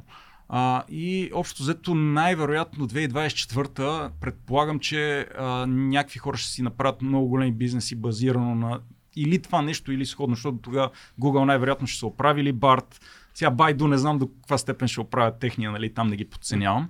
Но още по-големите неща, които могат да се направят с това нещо, не са, не са пуснати в света. В момента всички го мислят, нали, съответно, как да анализирам акции с това нещо. То тая година предполагам, че, стане, че стане вайрал и а, изкуствен интелект, а, крипто, инвестиционен фонд или да. нещо от сорта, нали, не мога да околна какво точно ще е. Mm-hmm. А, така че да, най-големите канали да се изкарат пари от това нещо. Тоест, за да го кажем с думи прости като за мен, да? а, как да те посъветва а, този тип софтуер, къде да инвестираш? Това ли, е, това ли се разбира под анализ на, на пазара, дали е за крипто, дали е за инвестиции? Това ли е идеята? То даже не е толкова да те посъветва, защото то веднага ще ти каже, че не дава инвестиционни препоръки. Да. Да. А, по-скоро да ти смила информация, така че примерно ти в момента, ако теоретично не знаеш какво прави компанията Rivian, да, то ти смила и ти казва, okay. това е компания за ивита, нали, базиране тук и тук, така и така. А, та, обаче в общия случай, за момента аз знам хора, дето се опитват да направят какво ли не с това чудо. Нали? От InsurTech в превод нали, неща за застрахователни, за, застрахователни решения, през логистика и supply chain, стил надежно ли е това пристанище, има какъв е трафика през него и така нататък. И винаги нали, обратната им връзка е, че трябва някакъв а, нали, понеже повече с чужденци, така mm. си говорим, не обичам чуждици, ама някой трябва да се разбирате. Трябва да се разбирате. А, трябва един, те казват, one layer above it, т.е. Mm-hmm. трябва още един слой mm-hmm. на интелект да се добави, за да носи това стоеност на, да. на хората. Да. А в момента повечето така, такива решения правят, че съответно от другата страна гледа го, тества го и казва ми, то нали, това нещо или мога да си го направя сам, или съответно моите хора ще се справят еднакво добре, да, нали, за малко повече време, но съответно а, това е ситуацията. Та, мисля, че най-голямата стоеност още не е отключена. И между другото, тук има една голяма част от хората, които казват, трябва да се яви по-високата версия. В момента нали сме на 3.5. Да. Трябва да се яви чат GPT 4 mm. вече, което е тренирано на там забравих колко милиарда параметъра когато се яви то, тогава вече всичките бизнеси могат съответно да си а, преобразят. А това ще стане, това е, това е неизбежно. То ще стане, обаче не знам дали в крайна сметка ще стане както го говорят, защото аз си спомням преди един месец, нали, го говорят а, всичките инвестиционни банкери са чао заради това нещо и следващия момент гледам, не знам дали видяхте, JP Morgan забраниха на служителите си да ползват чат GPT. Mm. Та, така че тук, нали, аз знам, че винаги идва една технология и хората винаги предполагат е този хокисти, грота и как зазема всичко. Да. Не случайно тая анализаторската компания Gartner винаги има един хайп сайкъл, нали, дето накратко казва каква част от технологията е прекалено много хайп. Защото която и технология. Не, не знаех за това. Това, между да. другото, е интересно за хайп, хайп сайкъл. Абсолютно. А да. ние сме точно в момента в, най- май, в пика на хайпа за. На... Да, най- Като гледам аз какво случва в, в интернет пространството, според мен сме на някакъв тотален пик Да. Като, към интереси, към в момента и търсене на use case както кажеш. Да, да. В момента, нали, лично за мен няма ден YouTube да не ми предложи да. как да направиш милиони от чат GPT, нали? Е, виж, това си е твоя алгоритъм, така че ти може би, да, със сигурност се поява. Обаче, примерно, аз забелязвам, че много често а, той бърка фактологическа информация. Mm. Много често, да. което ти дори да ги използваш до някакъв тип пресърч, в смисъл, че искаш да ти смеле някаква информация, да ти събере Абсолютно. някакво синтезирано, ти отново трябва да провериш, защото аз съм виждал да. някакви банални неща, които бърка, разбираш ли? Бърка или анализа е много, много по-сък. Значи ние още преди 2-3 седмици с близък човек до мен, който е доста, бих казал, голям експерт в геополитиката, го тествахме заедно определени въпроси и бяхме изумени колко а, такъв банален и плосък анализ имаше на, на разни теми. Да. Ето, няма как експерт да ги погледне сериозно. Буквално бяха mm. много повърхностни анализи. Mm. Дали заради това, че информацията му е там до 20, от 21 година нататък, mm-hmm. дали заради това, По-скоро че... до 21 година не е. До 21, до 21 година. Дали заради това, че по някакъв начин цензурата на самия а, изкуствен интелект не позволява да каже по-крайни твърдения, за да стане анализа по-плътен. Дали заради друго, анализа беше Знаеш, елементарен. Не мога да направи скам, забелязах. М? Защото, примерно, не можеш тествах някакви неща и не знам, що бях гледал нещо по телевизията и ми се въртеше нигерийския принц. Нали? Всички в момент се за скамите се върти нигерийския принц. Нигерийския принц, и, който нали, пише имейли. Да, и аз го опитах да накара да ми да пише на смисъл да напише какво би написал и нигерийски принц. Е и той ми изключи, нали, това по принцип не е в, в разрез с неговите правила и морални принципи на самия чат, Абсолютно. който каза, няма да напишеш такова нещо, което мога да излъжеш на някой. Което между другото е готино. Ама не, аз съм за всички тия ограничения. Е, и, има едно друго ограничение, според Мисля, мен. Едва ли дойде... не е готино да напишеш как да си разфасован приятел и да го, нали, ако Да, или как да направя определено оръжие. Да. Но, според мен най-голямото ограничение ще стане... Пример, да, да, да. Ограничението ще стане цената, защото версиите, които са наистина а, способни да ти свършат голяма работа, ще стават все по-високо платени и високо платени. И аз дори имам една такава малко апокалиптична прогноза, че големите корпорации ще могат да си позволят специални, мале, големите корпорации, звучат като такъв, все едно живее в букер, големи Big Tech, които управляват световния економически форум. Нали, Определени големи корпорации ще а, имат разработени много по-различни и по-способни версии на този тип чатове, които ще струват много пари и ще се правят специално за тях, mm. за да вършат. И в един момент битката в а, световната економика до голяма степен ще зависи не само от големите умове, а и от това колко е ресурса на корпорацията, която да влее и да бъде произведен изкуствен интелект, който да извърши mm. задачите за нея. Тоест ти си малка компания, ти това не можеш да си го позволиш. Ние сме го огромни, ние затова имаме този изкуствен интелект. Има ли нещо такова или пак са много даркиш днес? Не, не, не, то не че е даркиш, то това е реалността, защото нали, аз да. си спомням, са ме питали хората, като ставаше въпрос за тази регулация за десети път а, на Европейски съюз за изкуствен интелект, нали, пак една журналистка, пак не, не че говорим, те задават логични въпроси хората, де, но казват, добре, питат какво, хората, да, да. И викат, какво пречи е така, като сте вие четири човека в една стая, съберете и да направите изкуствен интелект, вика против регулацията. И аз казвам, значи виж сега. Първото, което ти трябва са входни данни, защото това нещо зависи от потока на данни, който трябва да е огромен. На следващо място, айде това да речем, че е най-лесният въпрос. Трябва ти някакъв хардвер, където да се съхранява това нещо или там облак съответно. Mm-hmm. Нали? Тоест трябва ти пространство, където да го съхраняваш. На следващото място трябва ти такава изчислителна мощ, че нали, всеки му е забивал чат GPT-то или казва в момента си yeah. over capacity, да. нали? най-вероятно. Така че да. А, и на следващото място, как ще го натренираш? Архитектурата и тежестите на модела трябва да са нещо феноменално.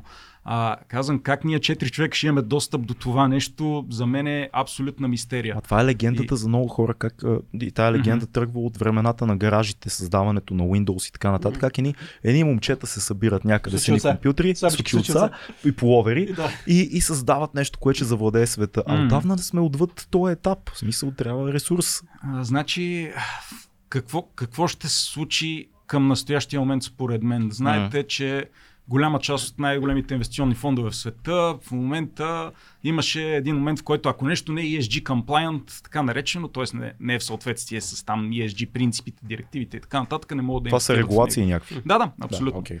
Така, и според мен най-вероятно ще има такива регулации за изкуствен интелект, то нали всички ги готвят, mm. най-вероятно въпрос на време. И всичките фондове, преди да инвестират в нещо, трябва да видят дали ти си в съответствие с тези регулации.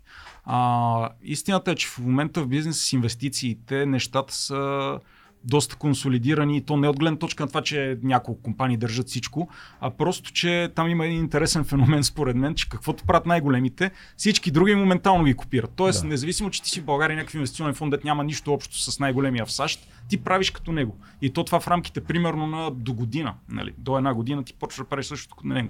Така че тия момчета, ако се върнем пак, например, момчетата в гаража. Тия четиримата. Нали, тия четиримата, а, в крайна сметка най-вероятно няма да има кой да им даде толкова пари.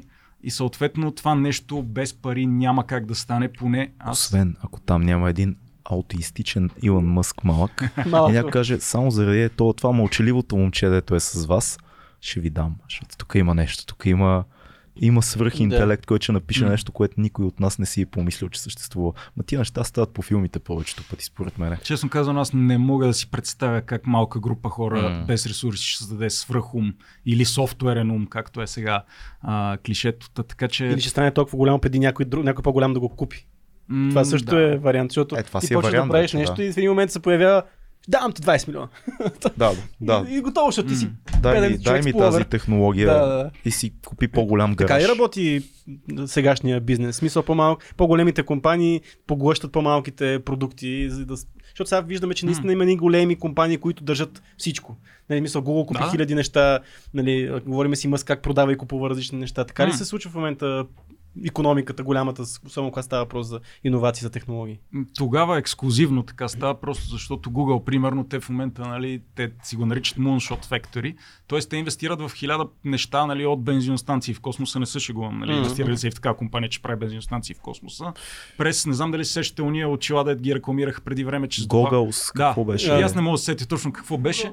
Google Glass. Google, не, не, Google Glass. Google Glass беха Google Glass обикновени очила, които Augmented Reality ти слагат отгоре на някакви неща. А, да, имаш беше, точно, да. да. Да, въпреки че и това между другото се оказа, че първо не се харесва толкова от хората, да. нали?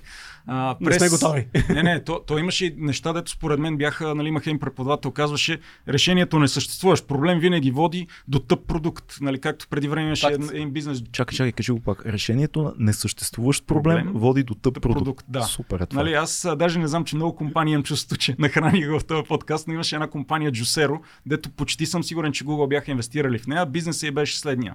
Сукоизтисквачка, плюс абонамент. Носят ти един прес, прясно пресован сок в а, а, едно е такова пакетче, при което това беше станало някакъв, нали, едва ли не оготвиха за еднорог. А, и в един момент нали, хората са доволни, купуват си го, взимат си сутринта сока, слагат го в машината, всичко ще си. В един момент един човек открива следното, че му е по-бързо този сок да си го отвори с ножа, вместо да го слага в сокоизтисквачката. И тогава... Той седи до мен, този човек, с ножа, който отваря всичко.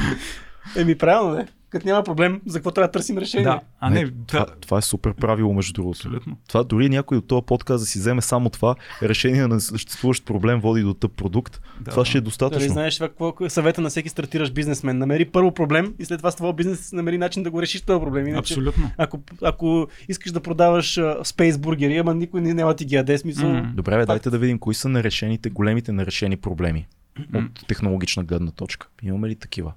Има ли нещо, което не, не се, все още не, нямаме решение за него? По, в, по линия на роботиката и така нататък. Mm-hmm. Примерно, аз веднага се замислям за тези, а, как се казва, роботизирани крайници да. за хора, които да кажем нямат ръка да. или крак. Има си име за това, което не се срещам в момента, вероятно ти ще ми кажеш след малко, но простетики. Да, простетикс. Mm, точно така. Да, казвам, да, протези, простетикс. Това, това е проблем, който не е съвсем решен все още. Тоест, те не са съвършени, не са Абсолютно. по пътя и това е много важен проблем. И предполагам, че първата компания, която създаде простетики, които са наистина в добра, в добра връзка с, с между ума, а, нервните да. окончания mm-hmm. и това, което се случва с самата. Е така. Има, има поне две компании, просто са много скъпи. Те са добри, да. са много скъпи. Така ли? Разкажи ми повече за това, което каза Фил mm. Има ли такова нещо? Има да, две да, компании, които са много напред в това. Да, да, то даже между другото, ако сте били на Webit форума, имаше човек с такъв крайник, дето, нали, общо взето по движенията на сцената не може да разбереш, че това е. Mm. Не, че не може да разбереш, но просто наистина реплика на, на ръката. Така че има такива наистина. А, въпросът е, че наистина много скъпи. Това, това което каза Фил, да. уважаеми приятели, понеже няма микрофон, той каза, това не е така. Има а, две, две компании, по, поне две компании, mm-hmm. които са създали много, много съвършена версия на, на а, простетикс, не техническите, как се казва, Протеза. простетика, протезата на български, точно да. така, които обаче са много скъпи и това е, да, това е проблема. Мога да кажа, сетих Esper Bionics. Esper Bionics. Да, украинци каза Фил. А, но наистина са толкова добри тия простетики. Смисъл, решен проблем ли е това? Само цената ли е това, което а, така го отделя от потребителите? Цената е първото, защото нали, за да стане една технология масова тип Amazon или тип Tesla, трябва все пак да е достъпно Достъпно. за хората. Нали, кой ще си купи Tesla, ако струва примерно 400 хиляди долара. Да. Нали? Така че цената винаги е първия критерий. Втория е да решава сериозен проблем. А иначе като говорим точно за човешкото тяло, болести, е, там са най-големите нерешени проблеми. Нали, заради това се говори персонализирана медицина и така нататък.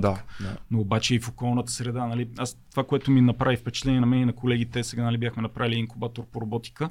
И там децата много нерешени проблеми. Нали? В момента всички, примерно, знаете, че популациите на пчели по целия свят заради пестицидите mm. намаляват. А знаем какво става, като изчезнат пчелите. Да. Нали? Няма растения. Да. И, нали, или, трябва, или трябва да ходим като китайчетата и да опрашваме да. на ръка съответно.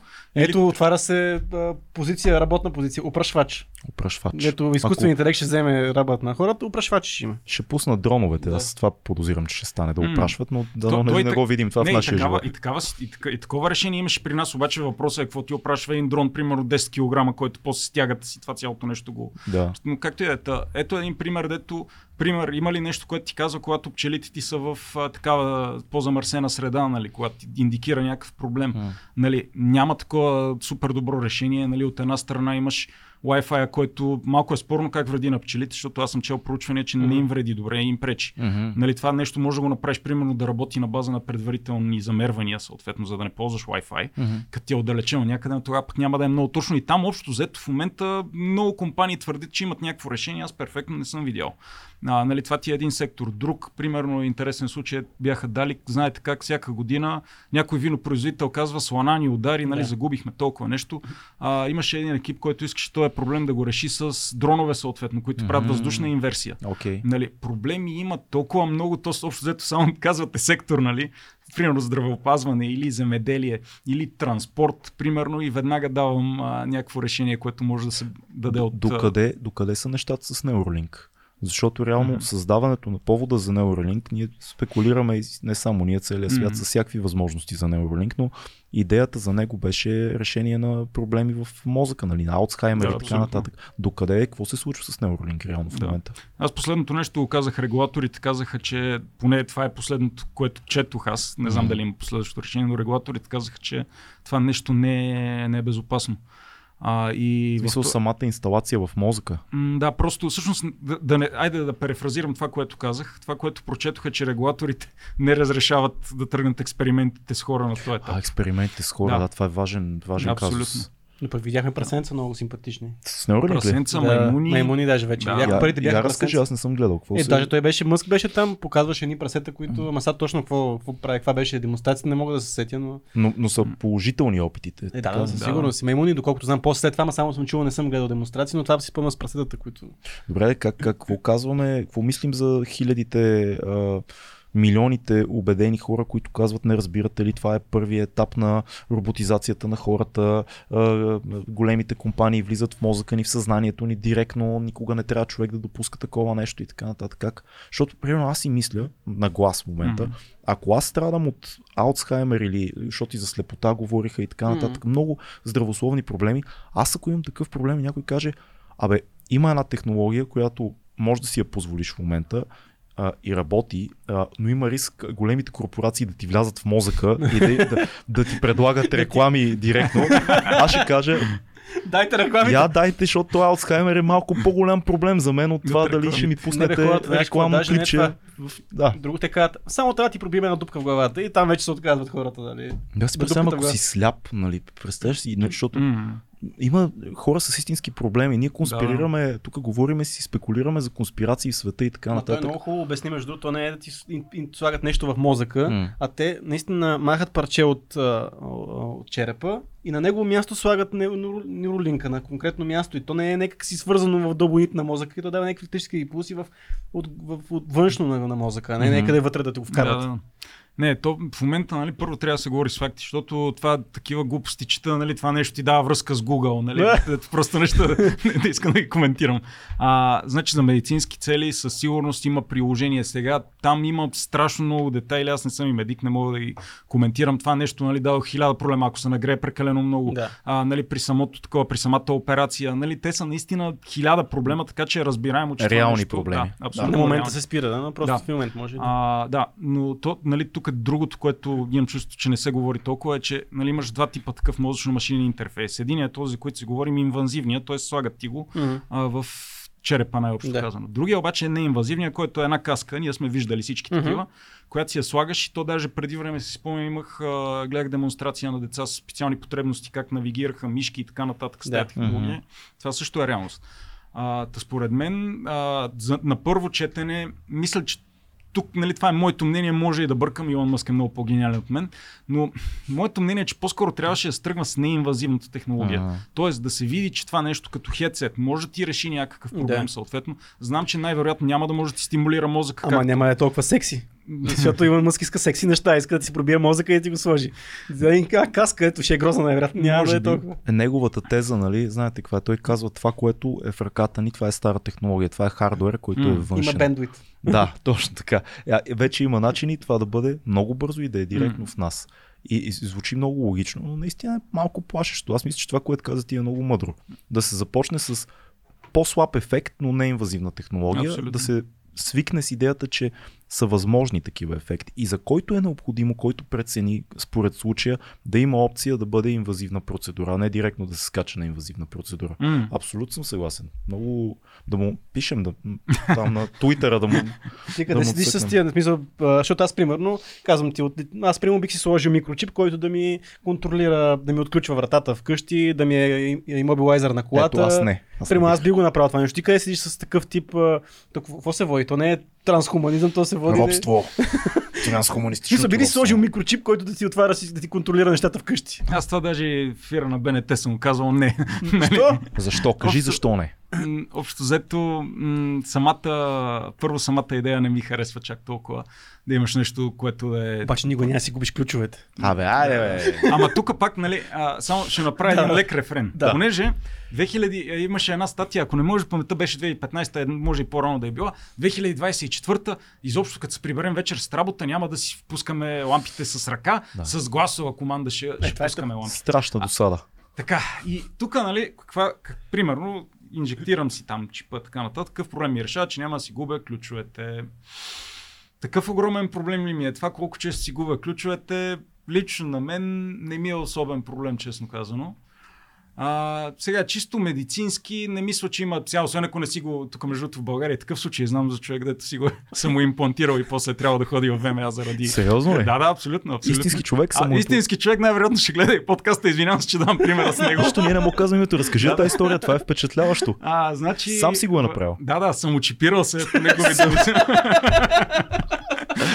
е, това е. е, това е нещо, което трябва да пратим на Иван. Да. Че имаме самочипиран българин.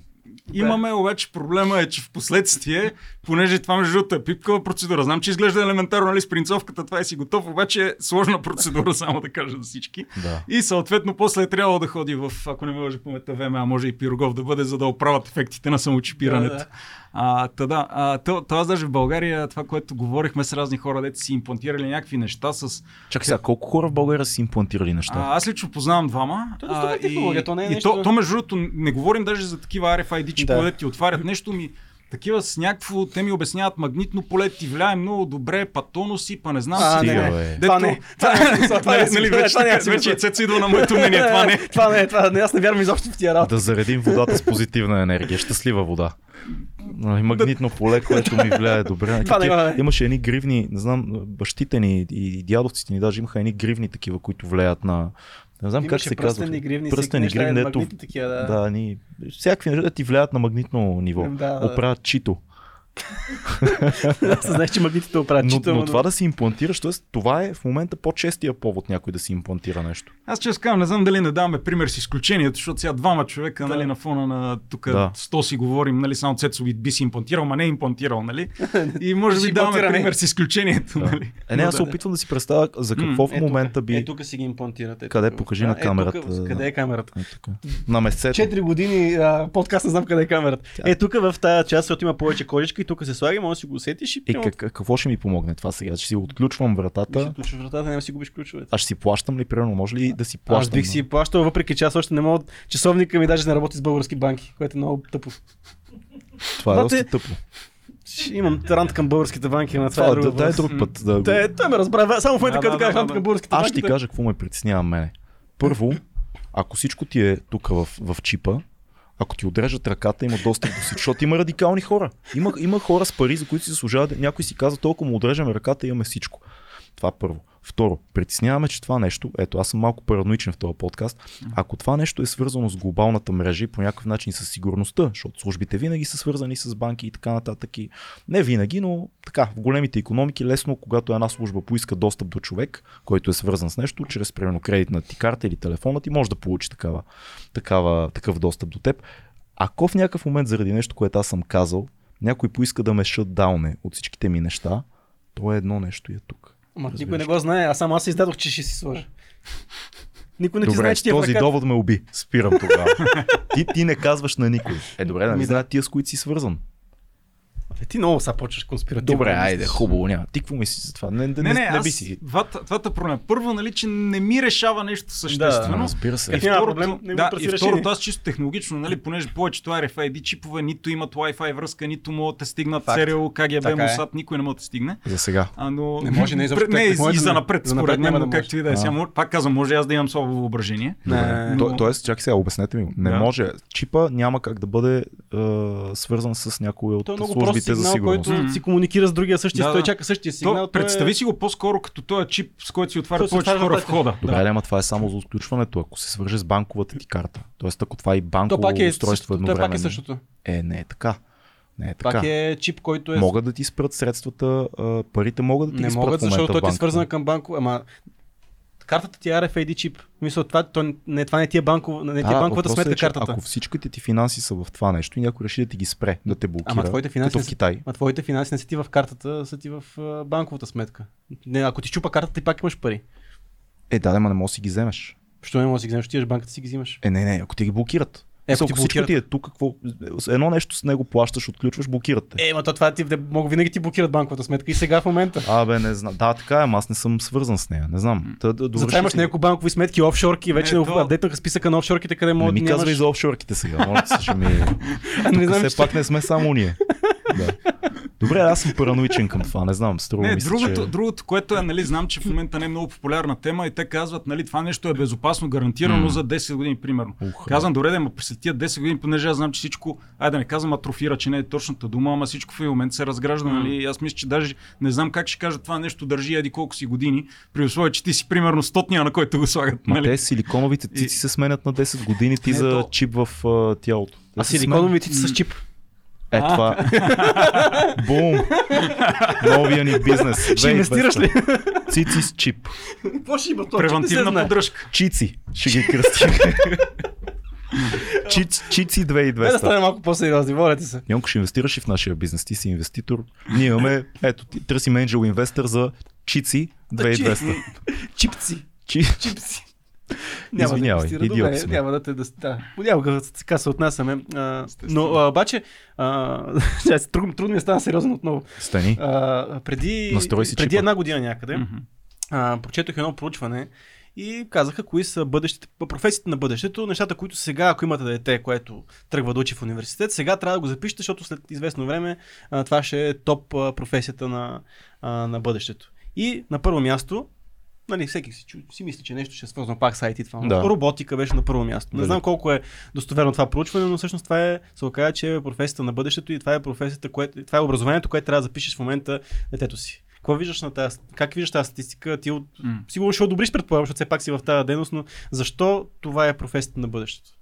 Не, то общо взето, освен роботика, има хиляда други неща, които, особено пък те, ако са направено проучване в България, mm. трябва да ти кажа, че резултатите ще са коренно, коренно да. различни. Нали, особено като чета сега една статистика, че 800 хиляди българи нямат достъп до личен лекар в момента. В момента, като средната възраст на личните лекари е около 60 по груп спомен. Да. А, нали, смятайте какво ще говорим след 10 години. Тоест тази класация най-вероятно, ако е за България, на първо място медицина, а, общо взето нещо такова Между трябва да е. бих се съгласил да, с тебе. Да, да, да, да. абсолютно. А, та, роботиката със сигурност, а, макар че то е малко по-мултидисциплинарна област, mm. пак в България може би биха по разграфилна механика, електротехника, нали, прочие. Mm-hmm. А, защо това е бъдещето? Общо взето, защото м- ти за да разбираш от роботика, ти задължително разбираш и от някои от другите области, които казах. Плюс креативността yeah. на тия хора е просто нещо страхотно. Аз в момента нали, виждам инженери, деца са завършили роботика и автоматика едно време. В момента в а, холдинги за там а, производство на електрическа енергия от въглища, нали, в какви ли не сфери, просто защото това ти дава едно ниво на обща инженерна подготовка, където после смея да твърдя, че можеш да се реализираш в множество сфери.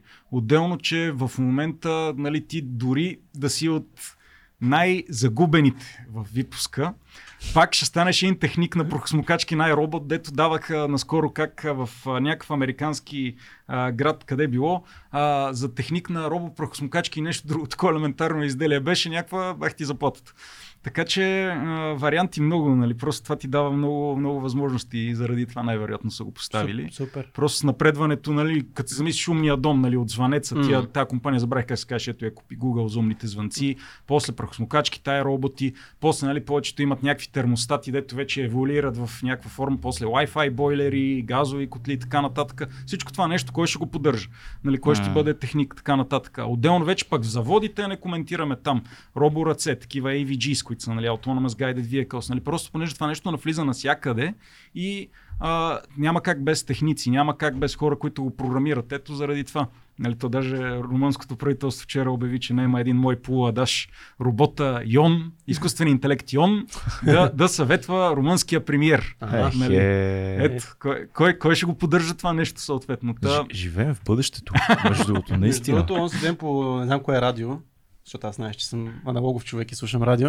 Аналогов човек с чип в да, мекичкото. Да, и ми все пак трябва някъде баланса между баланс. двете. чух реклама за а, такива курсове по роботика. Той не се води курсове, ми как се водят? Кръжоци. Mm-hmm. Кръжок по роботика, където можеш да запишеш деца от 5 до 18 години на 5 години може да запише детето да учи роботика. В смисъл с... Това е велико. И, и това са някакви практически неща, които правят тия деца и предполагам, че това му развива супер яко, нали сме това, което казва, че толкова да. много неща, общи неща, Абсолютно. инженерни неща научаваш от роботика. Всъщност, че... ти правиш, вашата асоциация, правите карта на... Обясни ли малко за дейността, да, да. която извършите с деца?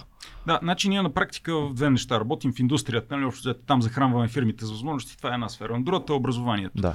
Общо взето там самите ние не обучаваме никой и така нататък, обаче преди години, понеже имаш да не провлечам, сигурно над 50 човека са ни писали от 2019 до сега, къде мога да запиша детето си на роботика. Яко. И съответно ние решихме да направим една карта, където всичките клубове, независимо дали са към някоя държавна гимназия, независимо дали са частни, просто да ги сложим. Нали? Наскоро мислим да я обновим тази карта, понеже повече клубове по роботика изникнаха. Иначе те, а, хората се изненадват как, а, примерно, имаш един родител, който записа е така точно на, ай да не на 5, на 6 години детето си по роботика в а, а, Плевен.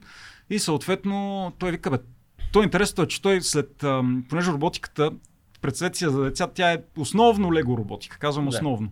А, той казва, той много зариби иска да става строителен инженер. Казвам, това е нормално, защото то развива и пространствено mm. мислене и такива неща, които нали, не мислиш първоначално, че са интуитивни и нали, тогава пак въпроса на Цеца да се върне. Е, затова са казали учете роботика, защото ето, нали, насочите към строителството. Тя но пак... е врата някаква. Точно така, точно да. така. И аз това нали, винаги съм обяснявал, защото според мен всяко едно дете има талант или за спорт, или за някаква форма на изкуства, или за науки. И в науките, очевидно, аз слагам роботиката. Uh-huh. И винаги съм казвал, че а, а, може да е занимателна математика, да открехне, примерно, за строителното инженерство. Uh-huh. Може да е теоретично, може да е и програмиране, да открехне за това, че ти е много интересно да изчисляваш а, неща в строителното инженерство.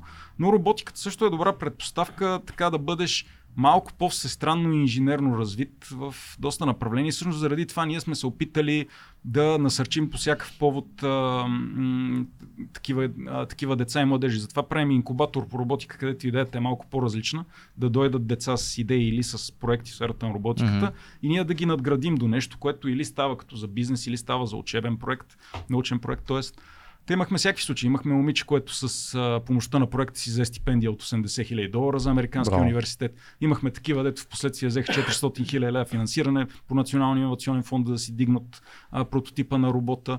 Какви ли не неща. Включително нали, миналата година наскоро дадаха им пълен отчет пред членовете на асоциацията колко пари сме дарили на клубове по роботика в Кричим, на то към техническия в София, а, на СМГ и така нататък. Нали, така че винаги това ни е била идеята тези деца, които са преценили, че таланта им е в науката, нали, в третото направление и конкретно mm-hmm. в роботиката, да им дадем възможно най-голямо поле за изява, защото а, нали, тук и моята философия е, че без да влизам много в политиканстване, нали, ако питаме един таксиметров шофьор какво трябва да се направи в държавата, нали, получаваме пълен завършен да, алгоритъм. Пълен списък. Абсолютно. Обаче аз винаги почвам от едно нещо и това е България да си задържи младите хора тук. Точно това ще да те питам. Тези деца, които евентуално се включват в тези курсове, включили се сега, израстват, получават интерес към инженерство, технология и така нататък. Как можем и тук по-скоро като економически анализатор те питам, как можем да ги задържим? Кой е най- най-добрият начин?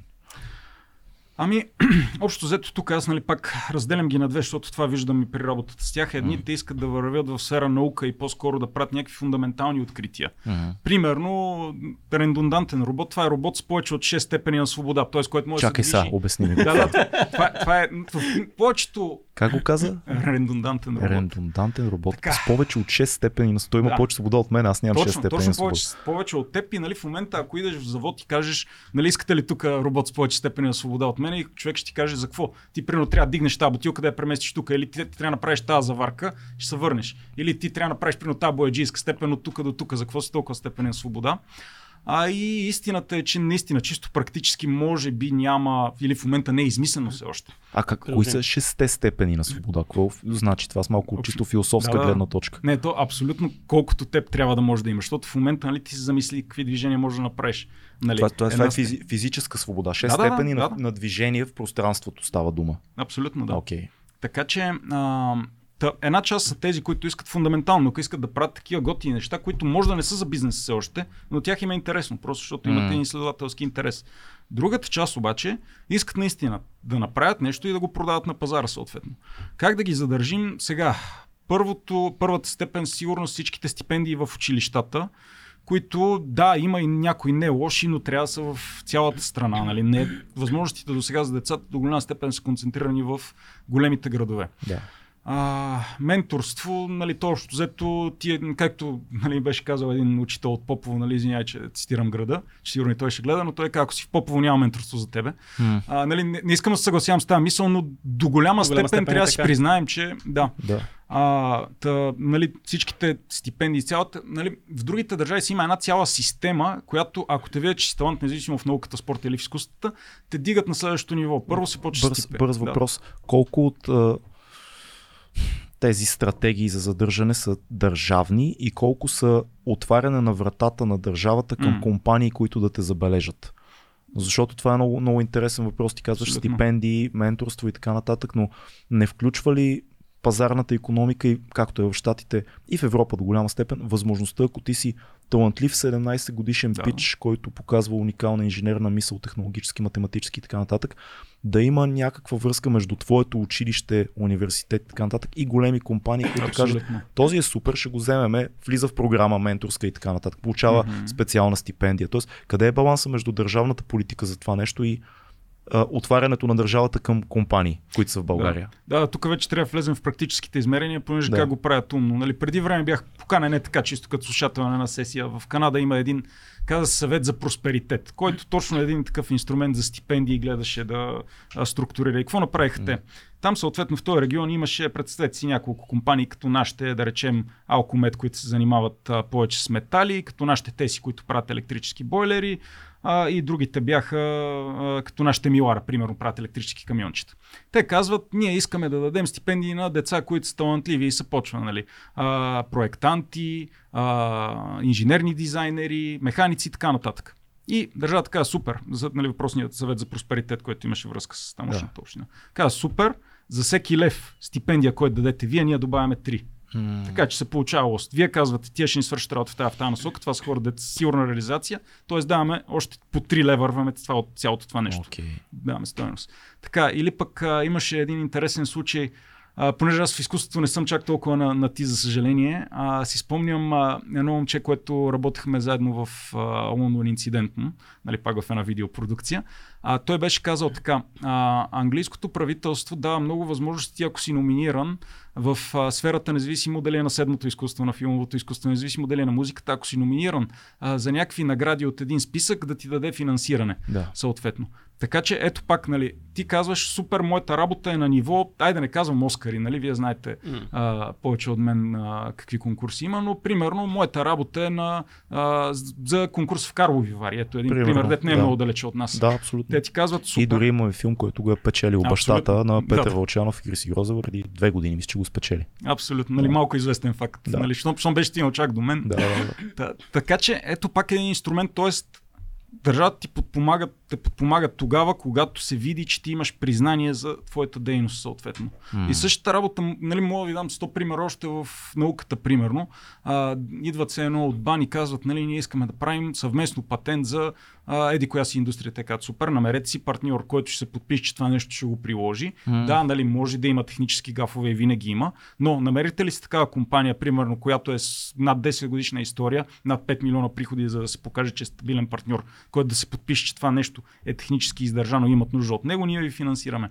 И държ... умните държави по такъв начин си структурират инструменти. Това ми е много нали? трудно да си го представя у нас да, да съществува. Ще да питам точно, има ли някакъв заход това нещо да се случи тук при нас, защото ти даваш чужди примери, пък тук ние още си говорим цената на хляба, извиняй. За, mm. нали, колкото и да е важна цената на хляба, ние такива политики, аз направих си труда да да погледна сега mm-hmm. нали, програмите на всички политически сили. Аз такова нещо, за съжаление. Дома, нали... Доматито е човек. Трябва доматито да.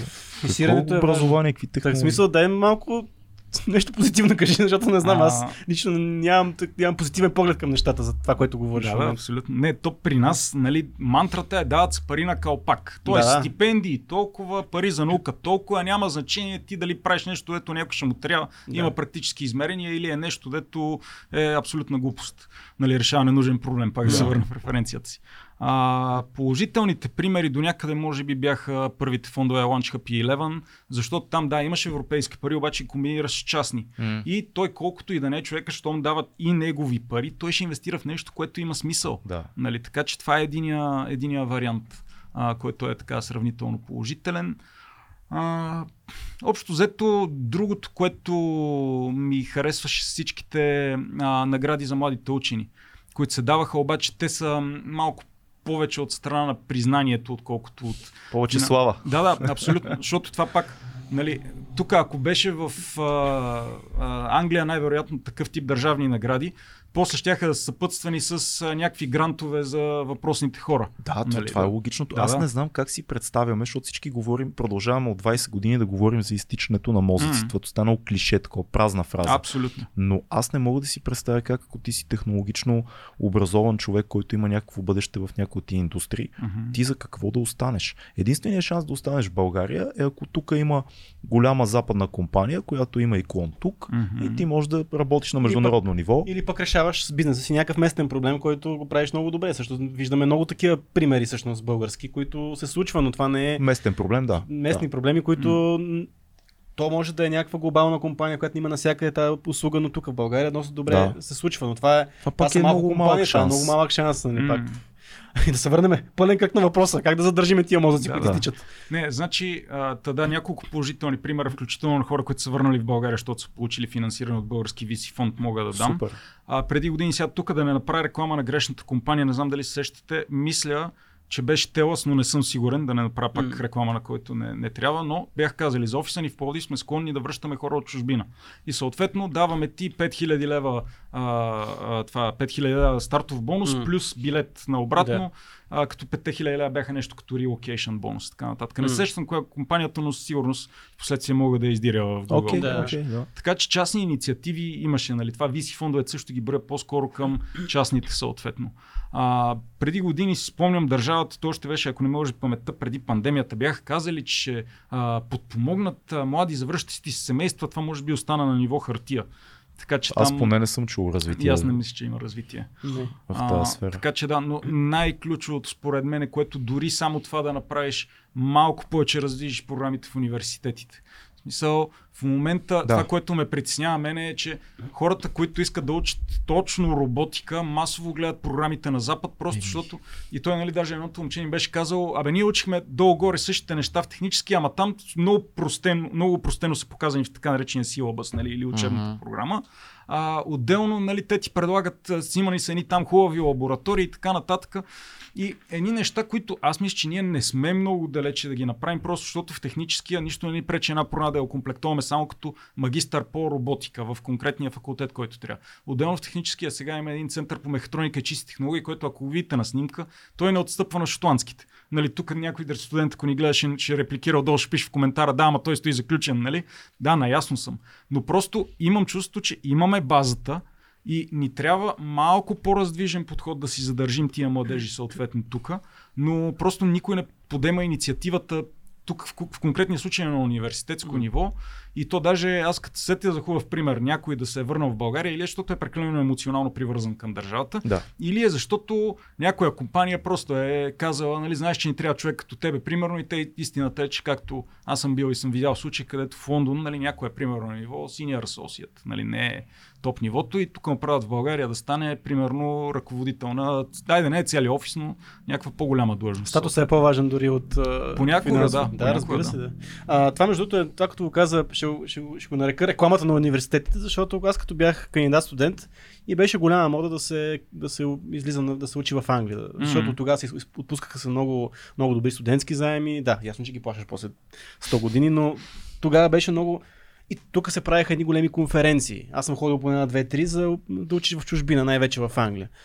И след това, като погледнеш учебната програма в България, всъщност, ако вникнеш дълбоко, всички, всичките ти неща ги има. Mm. Но никой не ти ги предлага по такъв готин, атрактивен начин, защото да, да. аз отивам на някаква конференция, от всички малки незнайни университети ми идват някакви хора, които ми показват ни готни лаборатории, ни готини кампуси. Да. И тук също време аз седа и нали, и си представям Софийски университет, нали, което нищо лошо няма, но това си представям моята глава, сравнява Софийски университет с... Ема и другото, да, да. което е важно, ти си даваш сметка като студент, че в един а, а, университет в Лондон е много по-лесно да те забележи голяма компания, отколкото в Софийски. И ти си казваш, чакай сега аз ще завърша Софийския и ще си търся работа на големи компании и международни пазари от тук, или ще отида да си уча в Лондон и ще се включа в голям, големия поток на, а, хора търсещи работа, общувайки директно с големи компании, които са базирани в Лондон Пич, а не да, ей, здравейте, аз съм тук. Ама има и друго. Там те натиска економически аспект на нещата е, и може никога да не работиш в твоята сфера, защото си прекалено заед да изкарваш пари да си плащаш студент. Да, да, да, да, няма пълно щастие. Да, това е така.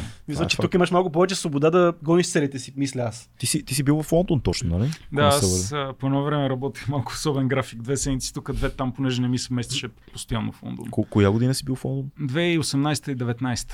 Това е след, преди Брекзит? След... На практика Но... е преди, защото преди, самия е, Брекзит си беше да, 2020 на практика. 2020 да. мисля, че декември 31 mm. беше последния момент, дете спокойно можеше да си идеш. Ако не... Да не бъркам датата, но мисля, че това беше. Какви са ти наблюденията от Лондон? Ти си учил, работил там? Значи аз не съм, мисъл, малко ми е особена на мен историята, да. защото 2015 имаше и все още има една фундация Александър се казва, която дава стипендия на едно или две а, момчета и момичета. Един, един месец лятно училище направят в Лондон. И 2015 година бях спечелил стипендията, бях един месец на лятно училище в Лондон. Видях, видях там как случат нещата в London School of Economics, нали, дето е така с едно от най-добрите реномета. И в последствие просто работех в такава компания, дето те видяха, че първо бях командироли там за един месец в Нью Йорк.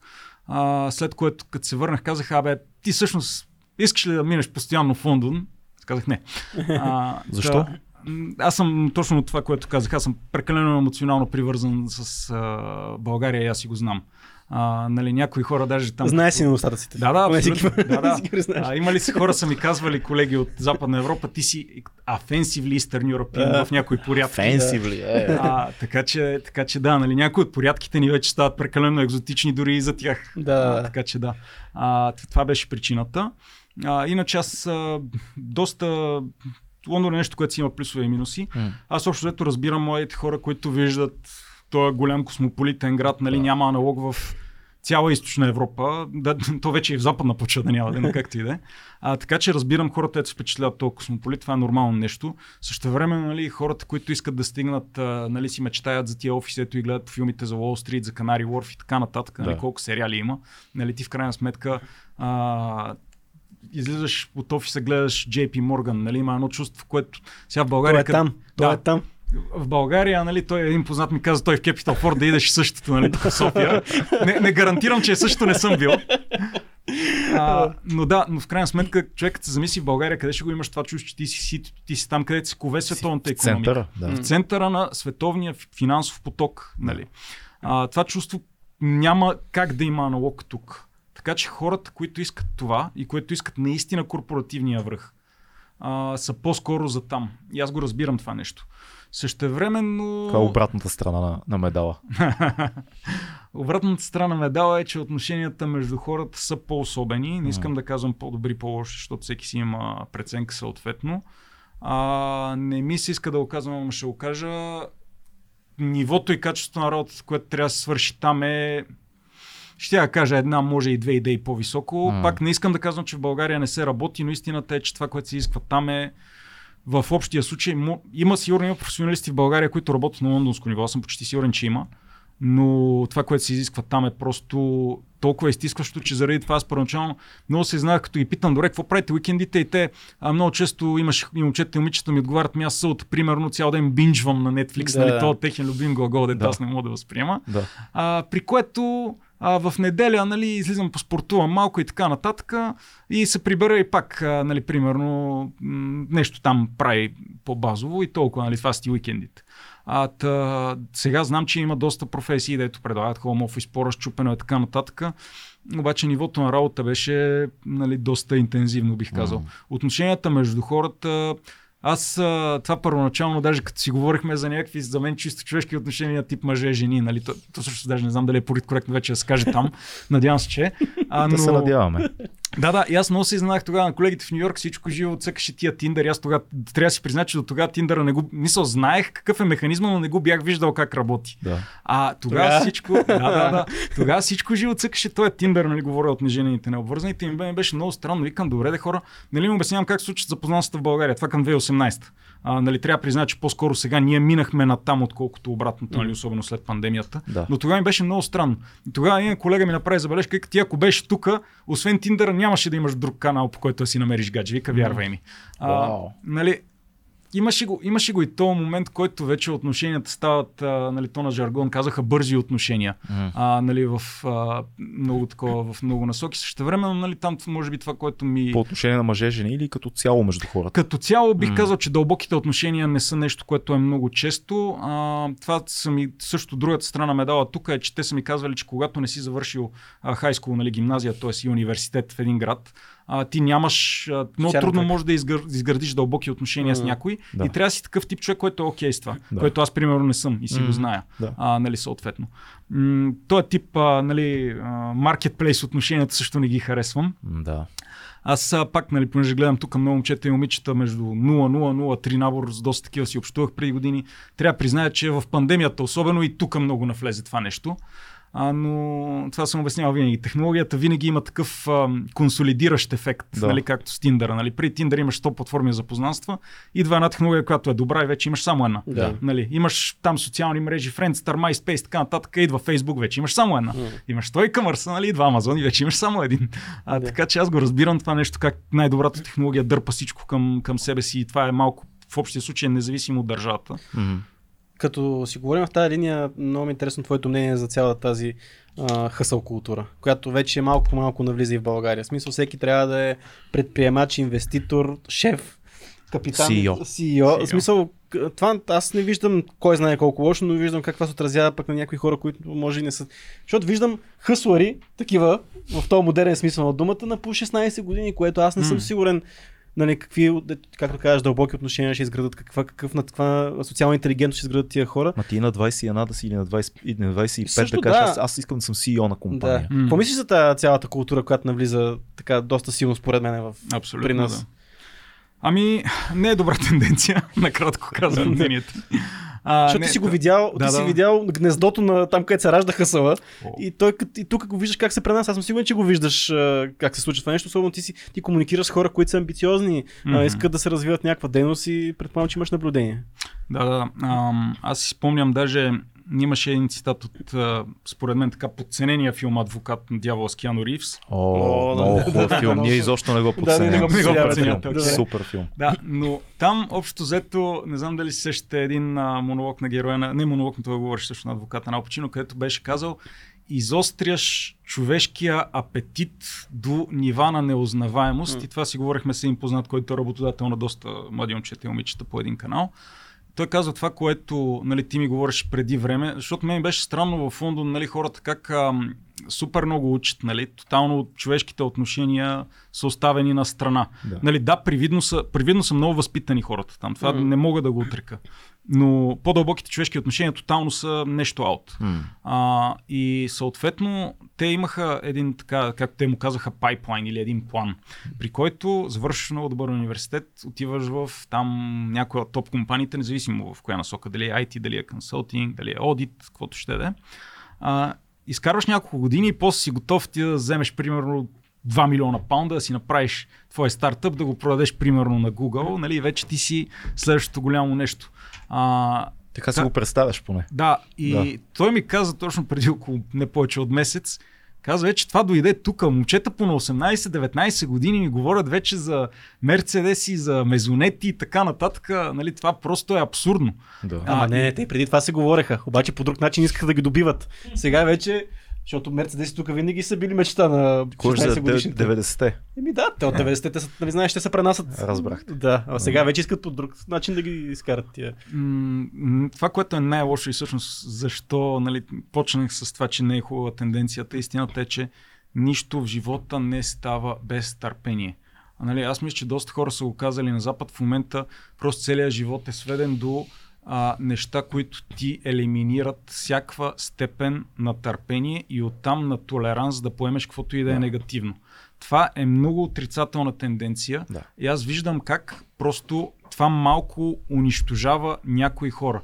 Просто защото нали, в всяка сфера ти в момента, примерно, искаш среща, говорихме, нали, а, маркираш надясно или там наляво, или каквото беше, нали, и си готов. Съответно, няма да излизаш, пък да търсиш, такова всичко ти е на пръстите на ръката, съответно.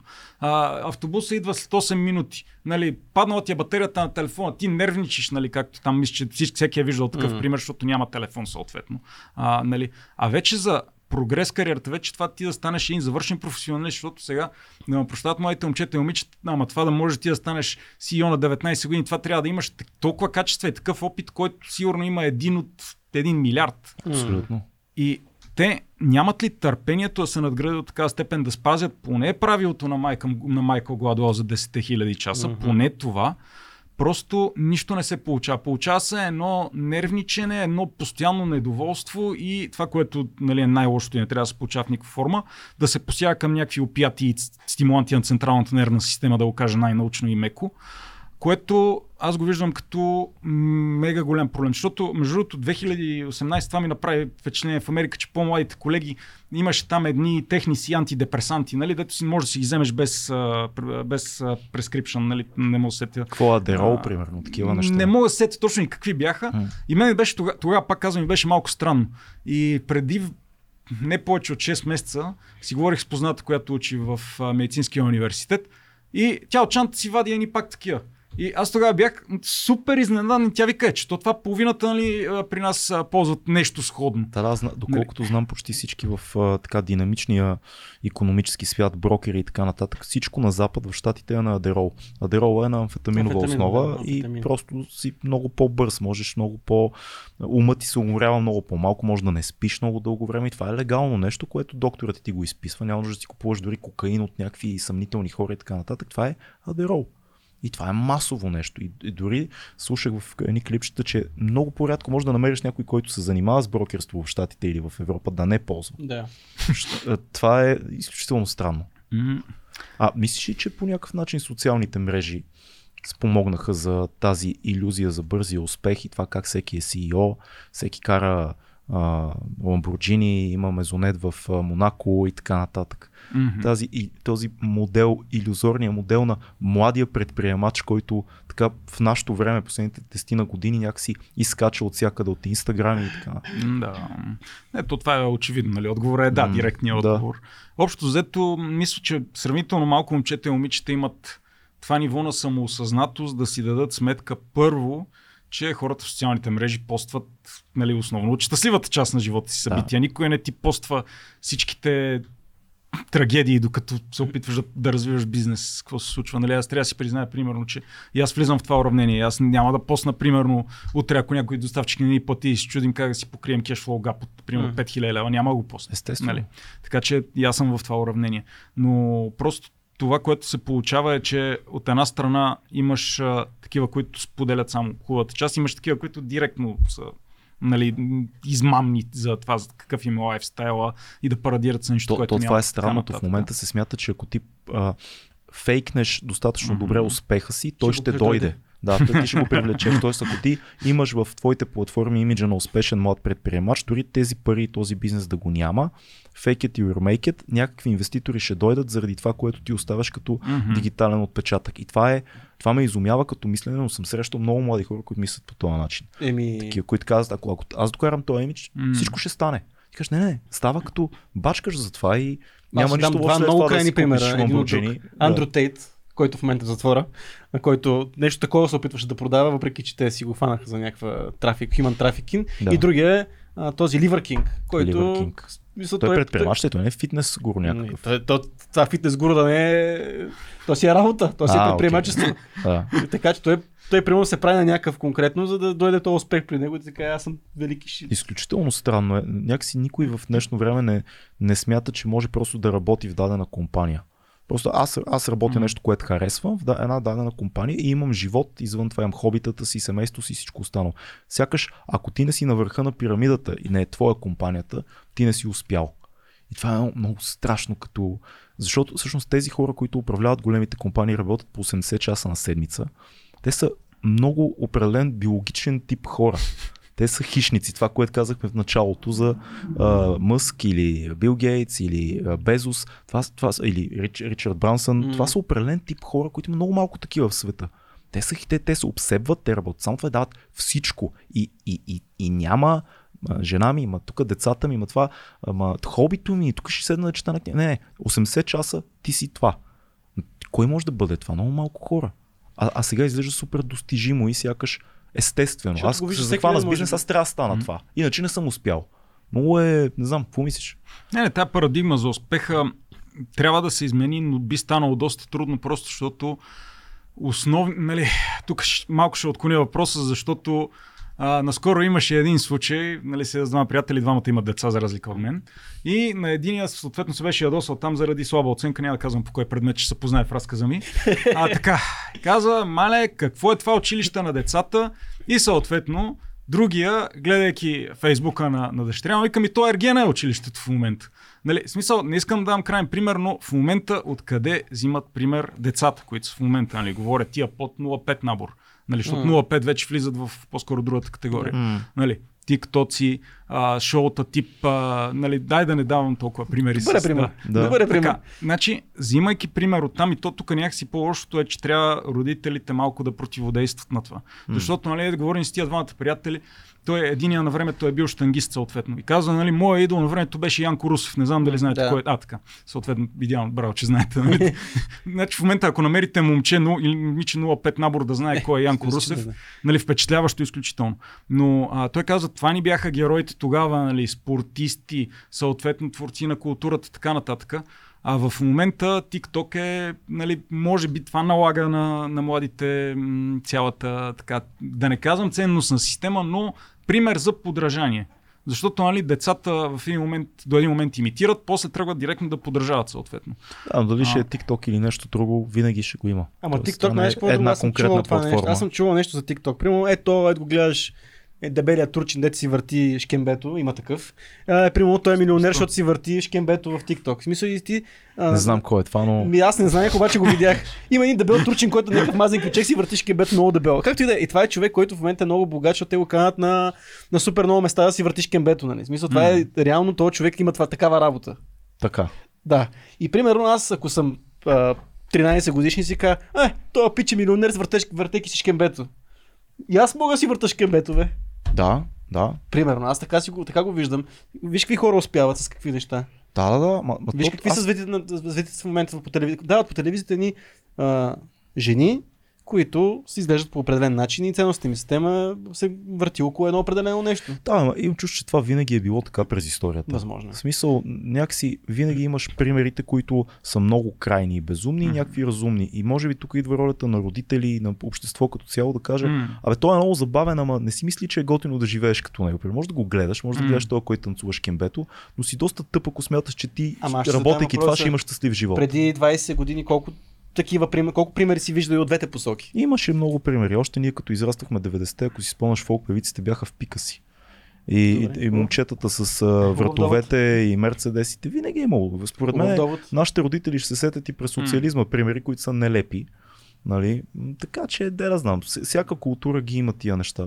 Ти си много прав, че образование и родители, това е насочваш механизъм. Мисля, ние живеем в да. демокрация. Хубаво да има кафе, има един в TikTok, ми показваха клип, че дето вика, аз съм аз съм, какъв беше? Аз съм чече, аз съм животно. А, там... Чече, кое е това животно? Кое е това животно, да. Mm. Е, аз не знам, не го знам, ама. Гледах едно клипче как да. го виждат едни деца в центъра на един град и го нападат да, на да, такива стотици Абсолютно. деца да се снимат с него.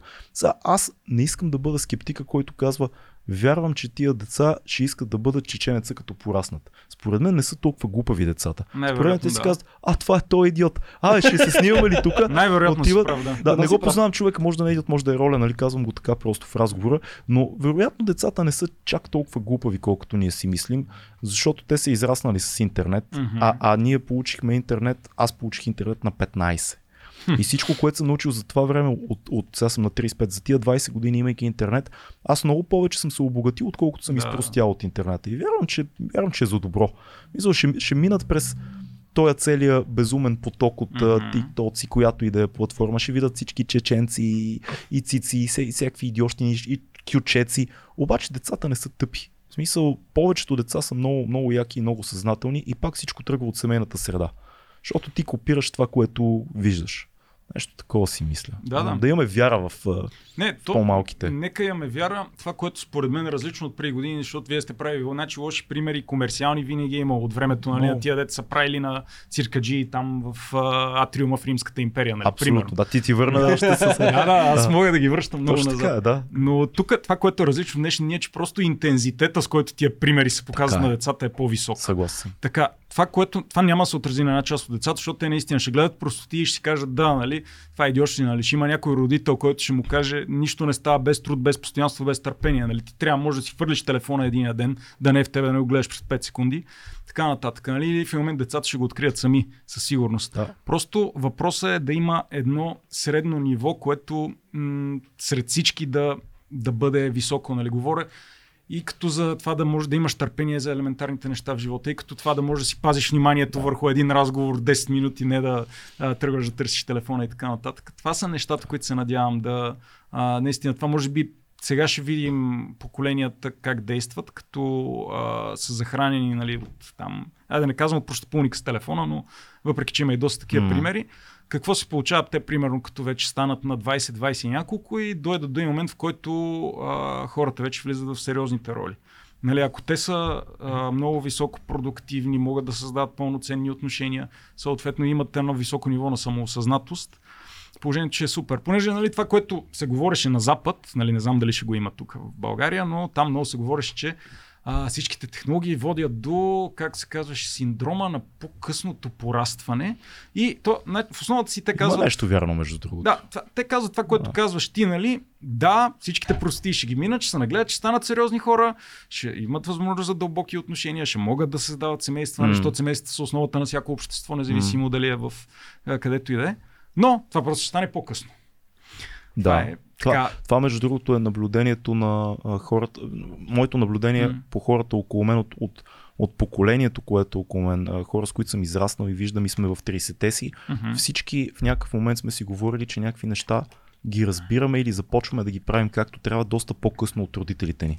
Не знам дали вие сте го усещали. Всичко идва, десетина години сме назад от времето, в което да. нашите родители са правили това. И не знам дали е заради технологията, но има, има много логика в това, което казваш.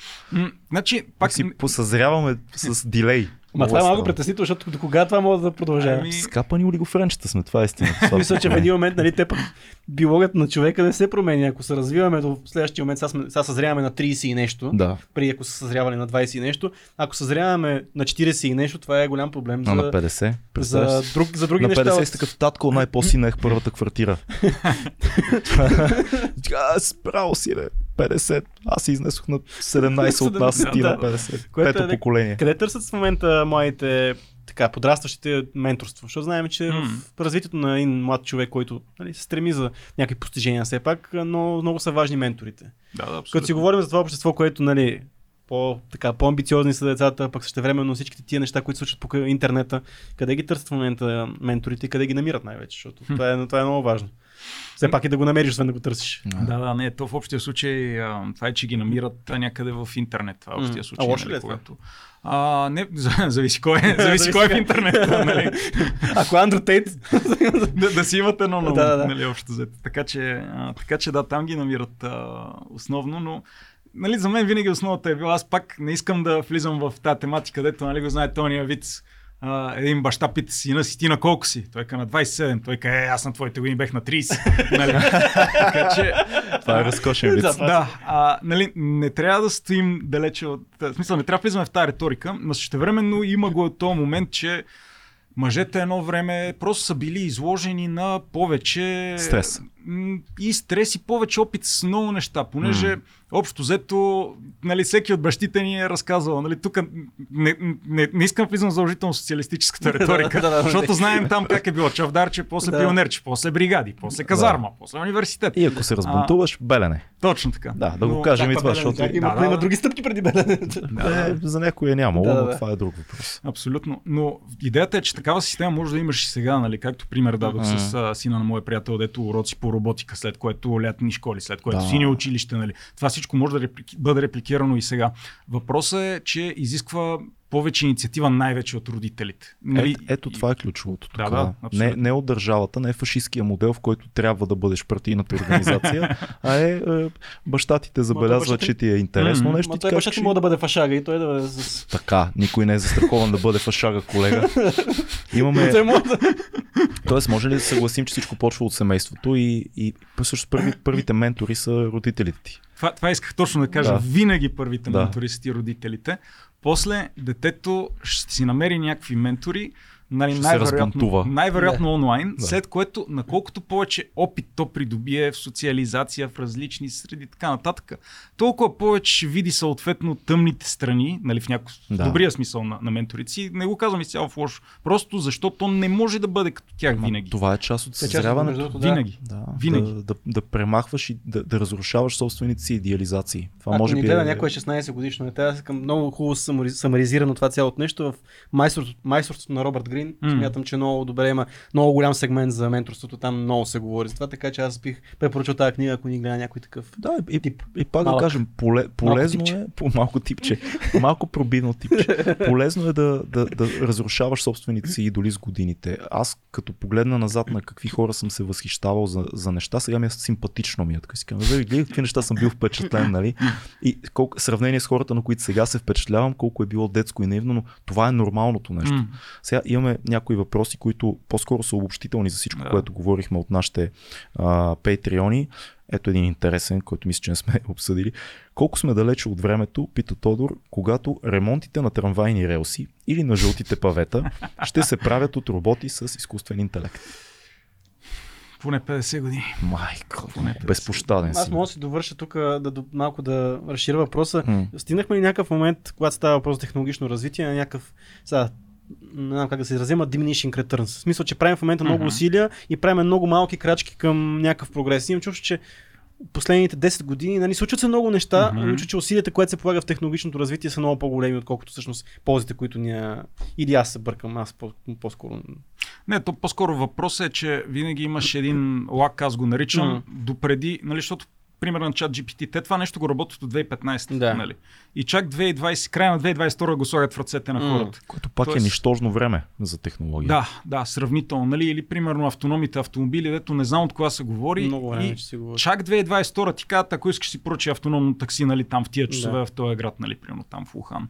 Така че винаги го има, винаги го има този лак. Нали, няма да влизаме в а, уния епохи, дето а, Китай, примерно, колко хилядолетия пази тайната на коприната, до преди един грък да си хване две буби да си ги сложи в джоба. Да. После тайната на порцелана, колко време се пази. Нали, сега най-вероятно тайната на изкуствения интелект, ако някой ден има такава, няма може да се пази в никакъв mm. случай толкова. То, ни, нито да, една тайна няма да може да бъде да. опазена в времето, което живеем. Просто mm. може би Сноудън беше последния, който така, изнесе, беше събитие, че изнесе тайна. Имам чувство, че ние след години mm. ще сме а еди кой си уисъл на еди какво си, нали, голяма си. А, да, това е нормално. Да, да, просто аз съм привърженик на това, защото ние чухме всичко. Чухме Snowden, чухме Offshore Leaks и така нататък. Така, Сега, че... Слави Чанков, един въпрос, който ако може да го така, обобщи, защото ние говорихме за това малко по-разхвърлено, но все пак. Как се контролира и задава и проследява етиката в mm-hmm. разработването на изкуствен интелект? Mm-hmm. Значи, в момента такъв казвам какъв е подхода на ниво Европейски съюз. Първото нещо, което е, трябва всичко, което такава задават регулаторната рамка. Първо трябва да е ясно кой го е написал този изкуствен интелект. Нали, съответно, на базата на какъв байас има този изкуствен интелект, трябва да е ясно разписано в техническа документация. Всичко, което може да направи той, трябва да бъде е, обратимо. Нали, принципа на обратимостта съответно. Те са задали една рамка, която а, общо взето това, това трябва да се спазва. Сега обаче, аз си спомням този пич същия, който изнесе информацията, че а, изкуственият интелект на Google уж има осъзнание. Спомням си, че той беше казал следното, не мога да го потвърдя, просто той го беше казал, че ако загледате отборите по етика на изкуствения интелект на Google, те постоянно преди да изкарат някакво нововведение съкръщават хора. Mm. Така че тук проблема е, че независимо какво зададат като регулаторна рамка, винаги крайното решение е в самата компания. Mm. Това е като да правиш, примерно, не знам, нещо за храна, нали, да, да избираш дали да сложиш натриев глутамат или да сложиш нещо по-чисто. Mm-hmm. А, така че, нали, не искам да дам прекалено плашещ отговор, но според мен, ако въпросът беше, ако е контрол... Да. контролира, проследява и задава етиката. Да, значи директният отговор опитват се да я задават самите държави, но контролирането и проследяването е в така, как, да не влизам в твоята риторика с корпорациите, но компаниите. Да, то, то тук е малко, малко особено, защото най-големите лобисти към държавите са най-мощните компании. Когато имаш мощна компания, която зависима от регулациите на държавата, може да се очакват зверски а, могъщи лобисти с много mm. пари, които да въздействат на политици, партии и така нататък в посока на регулации, които са адекватни за дадената компания. И друго нещо, което си мисля спрямо отговора ти, всъщност колкото по а, така, идеологията и етиката на една компания, колкото по-левее или десне, това ще, ще се отрази върху алгоритъма и етиката на изкуствения интелект, който тя създава. Има ли нещо такова? Не, не, винаги. Аз а, даже това си спомням, когато... Да очакваме ли джендър, нутрал, а, не, не расов а, изкуствен интелект, който, към значи, който трябва да се обърна в трето, GPT, трето лице? Чат GPT-то няма пол, няма раса. Не го забравяй. Да. То е... Ми така е. Той няма този баяс Иначе на расата. ще, ще се обиди. Правилно. Така е. Аз пак да цитирам а, моя познат, който работи в а, компанията за райдшеринг. А той казва, в момента в който направиш AI стартъп и седнеш с някой сериозен фонд, въпроса на който трябва да отговориш задължително е какъв баяс има твоята система. А ако кажеш никакъв, Чао. абсолютно. Всеки AI до сега има някакъв баяс. Как е баяс на български? Бе? Има ли да, дума предразсъдък е може би най-близкото. да го кажем, да. да. А, просто тук е въпросът да се идентифицира възможно най-рано какъв е, защото просто понякога хората, знайки как се случва цикъла на разработката на един такъв продукт, не винаги го влагат умишлено, обаче в един момент ти не си даваш сметка, че като си изрекал, примерно, нали, ако да речем, а, теоретично е а, speech to text и той се учи от текста, аз като съм изрекал 20 псовни, нали, днеска без да се усетя, какво да научи изкуствен интелект? Не е ли странно, че това е най-важното нещо, от което се притесняваме а, при създаването на изкуствен интелект? Какви са предразсъдъците му? Мгм. Не е много особено. Не си казваме кой може да бъде наранен или дали може да бъде използван за оръжие или а, какви са приложенията в а, военна индустрия, медицина и така нататък. Не, ние си казваме как да, как да го направим така, че той практически да няма предразсъдък. М. Това е много, много странно, много едно тънкообидно общество, в което сме издигнали в култ възможността да засегнеш някой. Има ли човек без предразсъдъци? Няма, те дори еволюционно са важни. Някакси това е много странно качество на, на ерата, в която живеем. Колко е важно? Да няма. Никой. Ами, защото всички имат предразсъдъци, поне изкуственият интелект да няма, ако може. Страшничко е. Ти, ти искаш да се опреш на нещо. Да, не знам, странно ми е. Да, Това да, това да бъде толкова, толкова важно, нали? Отвъд очевидните неща да не те обижда и така нататък. Може да изпаднеш в много, много голям кръг, защото разделянето на хората може да се случи на всякакъв принцип. Отвъд расов или сексуален, той Мгм. може да мине на височина. Мисъл, някой, нали, винаги някой е цензуриран в една компания, примерно може да има един човек, който е 1,68, всички други да са над 1,75, той е жертва на, на, М. на кръга. Нали? Или някой е червенокоста, може да се отиде в жестоки неща, дължина на носа, така знам, дължина на косата. Винаги има принципи, по които може да се разделим.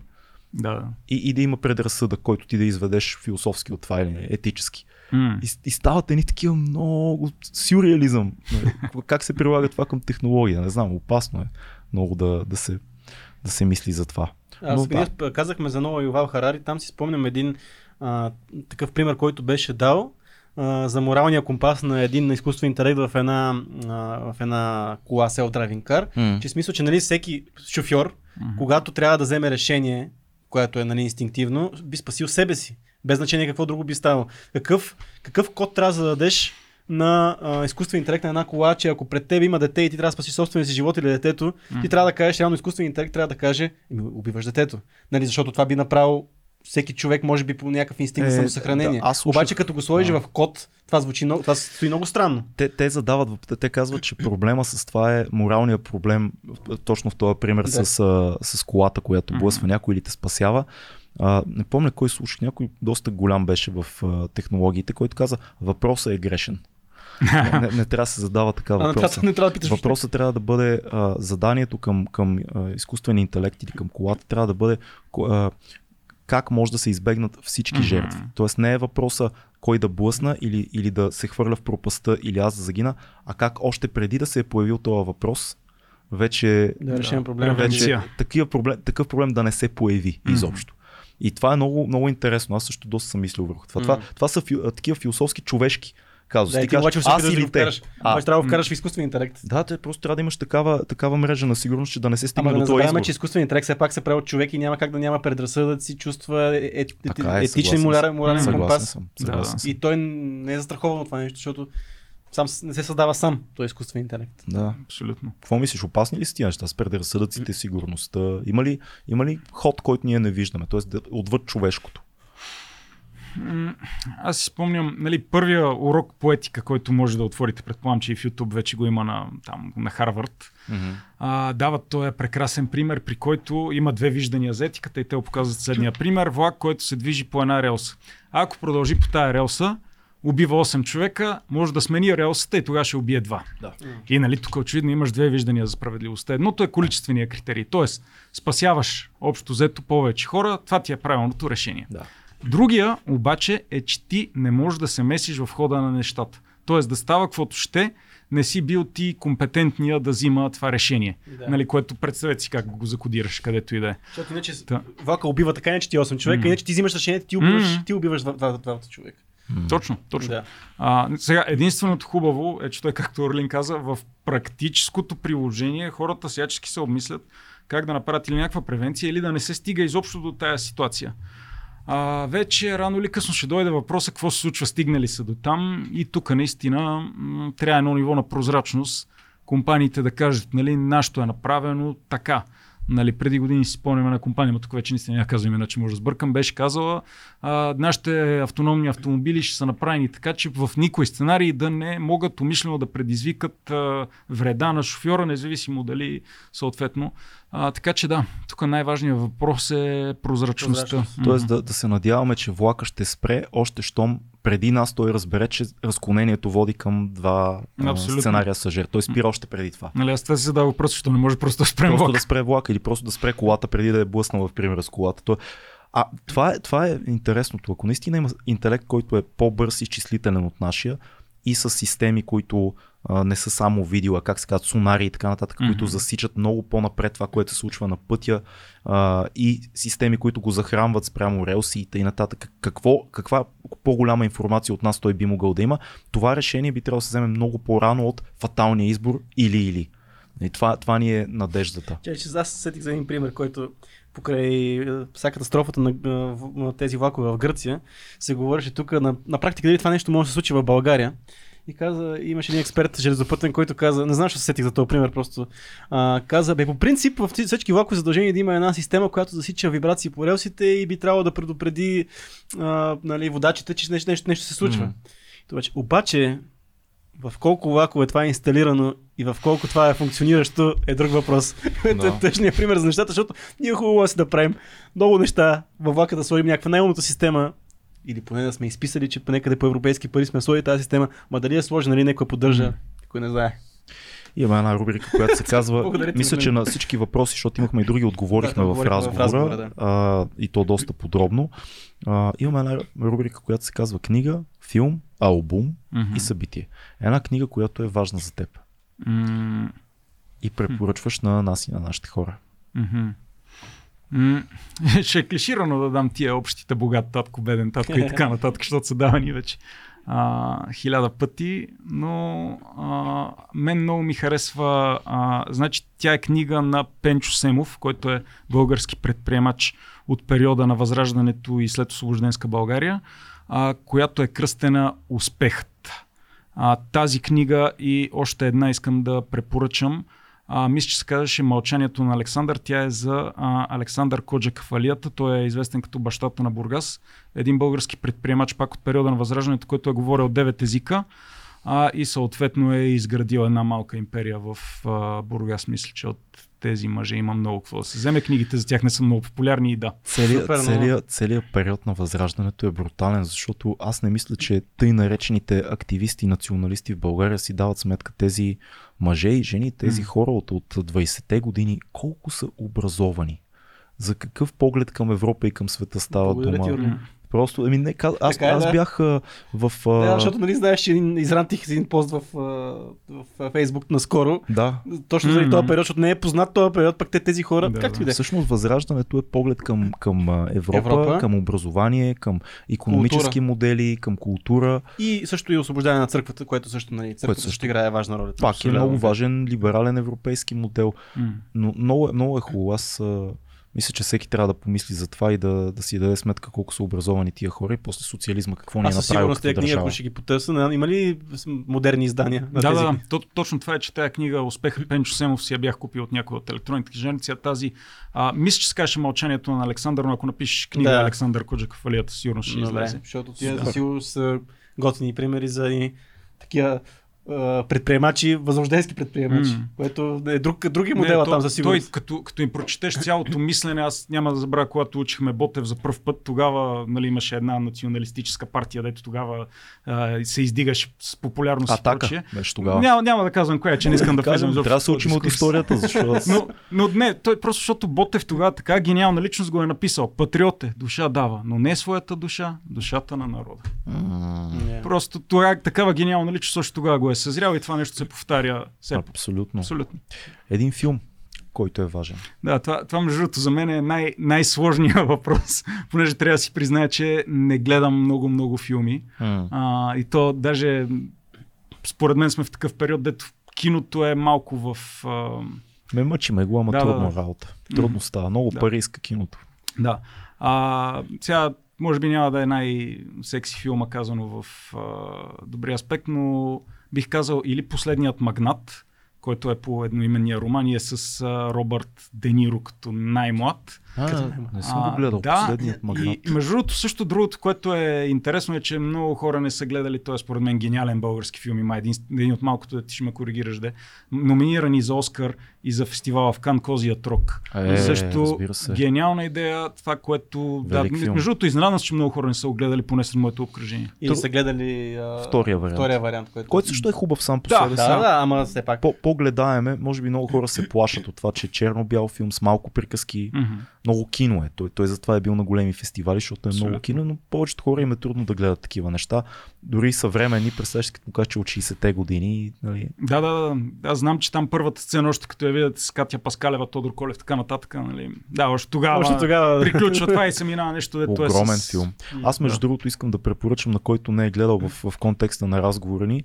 Има един филм с Том Круз, фирмата The Firm. Mm-hmm. Сещаш ли се? Да, да. Жесток филм, в който той попада в една. Той е отличният студент по право, който да. попада в една гигантска адвокатска кантора. По романа на Джон Гришъм, да. Точно така. Mm. Жесток филм и, и всъщност много хубаво прояснява връзката между а, държавата, мафията и адвокатската кантора по средата и какво е всъщност семейство, какво е една фирма mm. наистина. Тя, тя взима душата ти нали, в един Не знам, момент. сетих за този с Уил Смит Pursuit of Happiness, дето пак корпоративния американски да, свят, абсолютно. който той се представя да мине, обаче там готово, че има човешката история, нали, те реално оцеляват наистина финансово. И не може да накажем и парите никога не спят.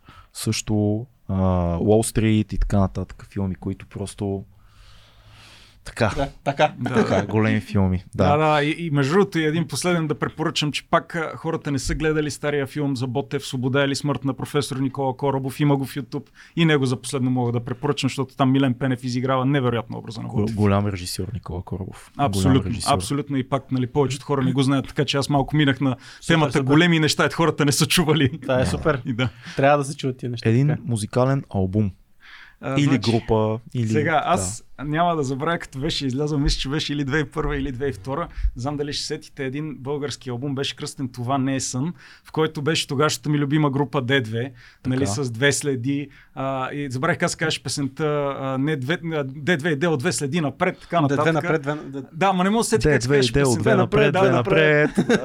Абсолютно, тая песен беше. Бяха каризма, беше Тони, беше невероятно тогава. Новия, новия български поп. Да. Новия български поп до ден днешен, не знам защо ми е останал съзнанието и до ден днешен старите песни на D2. Ма те са хубави просто, песни. Абсолютно, абсолютно. Те са хубави нали, песни. Правят ми, правят ми забележка, че класическата песен Две следи е ремейк на онази на штурците. Която нали? Но... си е страхотна песен сама по себе си, но все пак е, това, което направиха D2 беше много яко и едно цяло поколение научи тази песен. Абсолютно. Така че това ми е останало в а, съзнанието и аз като фен на този стария български поп. Имаме нали? два страхотни епизода и с Дело и с Дичо отделно. Да, и там си говорим да. златния период на D2 с Дичо. Просто е... Да, да. Дичо е бати легенда. Точно така. Аз предполагам, че някой ден при вас ще дойде Любо Киров, нали, на времето с те, като бяха те и Мария Илиева имаха една песен No Right, нали, да, до ден днешен много я обичам. Така че между другото, си бях записал, много, много беше хубав клипа, между другото. С една пожарна. С една да, пожарна. Да, пожарна. Любо Киров, аз не съм му никога не съм му харесал, ако трябва да бъда честен. Нали? Те, обаче то... И аз няма да кажа нищо. аз ще кажа. Аз няма да кажа. Аз съм, не съм му харесвал, го харесвам, обаче да. той пък харесва Миро. Така, че... Да, Миро, Миро много го харесва. Миро е единственият човек, който може да пее усмихнат в България. А, видяхте ли? Широка 24 крата. Само да кажа, като си говорим за поп музика българска, сега графа изкара някакъв, много, много така бе го видях, но според мен клип, който беше направен с uh, AI, мисля такъв AI generated. Uh, е, пиши. Е, а, напиши. AI ми много, каза, много... Ай стига, бе. Много, много... е, ай стига, бе. А някаква там с мистерията на българските гласове, обаче то, аз може да не, може да, да, да обидам няко, да обида някой артист, но изглеждаше като генериран през... Интересно. И веднага като го видиш, ще, ще разбереш стилистиката, че е такава. Като си говорим на тази тема за... Да, нали? Да, да, да, ето. Как се казва да го кажем хората да си го пуснат? Вековна гора. Вековна, Вековна гора и, и е генерирано с AI. Така изглежда поне. Така изглежда. Така изглежда. Да, но не обичаме някой артист, който си е играл, играл и ние тук сега, бе, това е генерирано. е, това ще, ама това ще е много а, по-късно за това, което се случва. Не, да. това, това, по-скоро обратния пример, че няма забравя преди години Хаос Груп с техния софтуер беше направен един филм, който беше, забравя как се казваше, но беше един мъж с едно колело, една топка обикаляше. Mm. И при което някой беше написал, бе, това бах ти тъпия филм и какво го рекламирате с технологичен Оскар, то в него нямаше нищо 3D визуализирано, нищо такова, то целият филм реално беше с софтуер да. генериран. Wow. Как се казваш, то ти го на Chaos Group филма, който Както да. Този, този, знае тия неща по принцип. Не, той е един друг. Този да, че кажеш ти е един от най-известните. Ето беше сещан за какво говориш, но не мога да го възпроизведа просто. Да. Е, да. е това е. Кажи, настанах. Кажи го да си го намерят хората. Как се. Как... Не, не мога да се сета. На кой е? Келс? Е, на... Да, ако, напиш, ако напишете Келс груп технологичен Оскар филм, ще излезе. Е, това е хубаво да, да си го сърчнат. Да. Добре, а, ще го видим филма. Събития, Къде могат физически да те видят хората? Физически да ме видят. Ми да. Да те пипнат. да се убедят, че съществуваш. че не съм холограма. Да, така. да, да, да. да, да. Най- най-често в София Тех парк, понеже като се виждаме с момчета от Асоциацията по роботика. Другото място е бизнес парка, нали, понеже пък други офис mm. там съответно. А и да, това са нали, двете основни локации. Има ли някакво голямо събитие, което предстои, което сега безсрамно да изрекламираме, което е свързано с всичките ти дейности? А, чак с всичките не, но ежегодно правим а, форума си по роботика, Robotic Strategy форум септември в София Тех Парк. А участието винаги е свободно, нали, посещението, така че който му е интересно, просто Супер. може да се а, отбие и да види какво правят от една страна българските компании, от другата страна българските младежи, от друга страна мен, а, както, вече, както вече уточнихме. А и да, и преди това ще се постараем естествено на, на има едно състезание по роботика в Пловдив за младежи, там също ще се постараем да... Кога е това? Април месец, сега обаче ще излъжа за датата. А, това е близо. Април. Да, това е по-близо а, ще го рекламираме съответно в а, нашите страници. И да, това са общо взето събитията, ето моите организации, така да се каже, планират а, в скоро време. Много ти благодаря. Запа, много теми, обаче да. не, не минахме да. по много теми Има и много... ще запазиме правото да поканим още веднъж. И аз си го мисля защото това, да. става много приятен разговор. Да, да, за мен ще е удоволствие. И също последно имаме да. и от Асоциацията по роботика такива събития, технологии в бара, пускаме ги в социалните мрежи, който му е интересно и вие съответно а, може, нали, ако, ако Орлиница там пуснат, вече стана 2 събитие. Не, няма ни повере бара, но който му е интересно също говорим си за инженерни... Кой, събития. кой бар? Смисъл това в бар ли се случва? А, да, се? в бар се случва, нали, гледаме вече е, кажи, къде, е, къде е това нещо? Ето е онлайн, ти каза човек, онлайн. бара няма значение къде е, то е навсякъде бара. Да, всъщност бара е навсякъде. Абсолютно. Та, нали, общо след обхванем повече хора, следващото ще е в Пловдив, след което в София ще го правим пак и обявяваме там, този е път сме в този бар и така нататък, гледаме малко да диверсифицираме. Страхотно. Много ти благодарим за това. Много събития много нещо. Удоволствие беше. А, вие използвайте новата технология, бъдете смели, безстрашно. И използвайте на Прахосмокачката ви няма да ви завладее, приятели. Чао! Представяш да прахосмокачка? Еми те нали щъкат такива, откъде не знам. Примо убиват и зайка и като е без да искат Бебе се вози на прахосмокачка.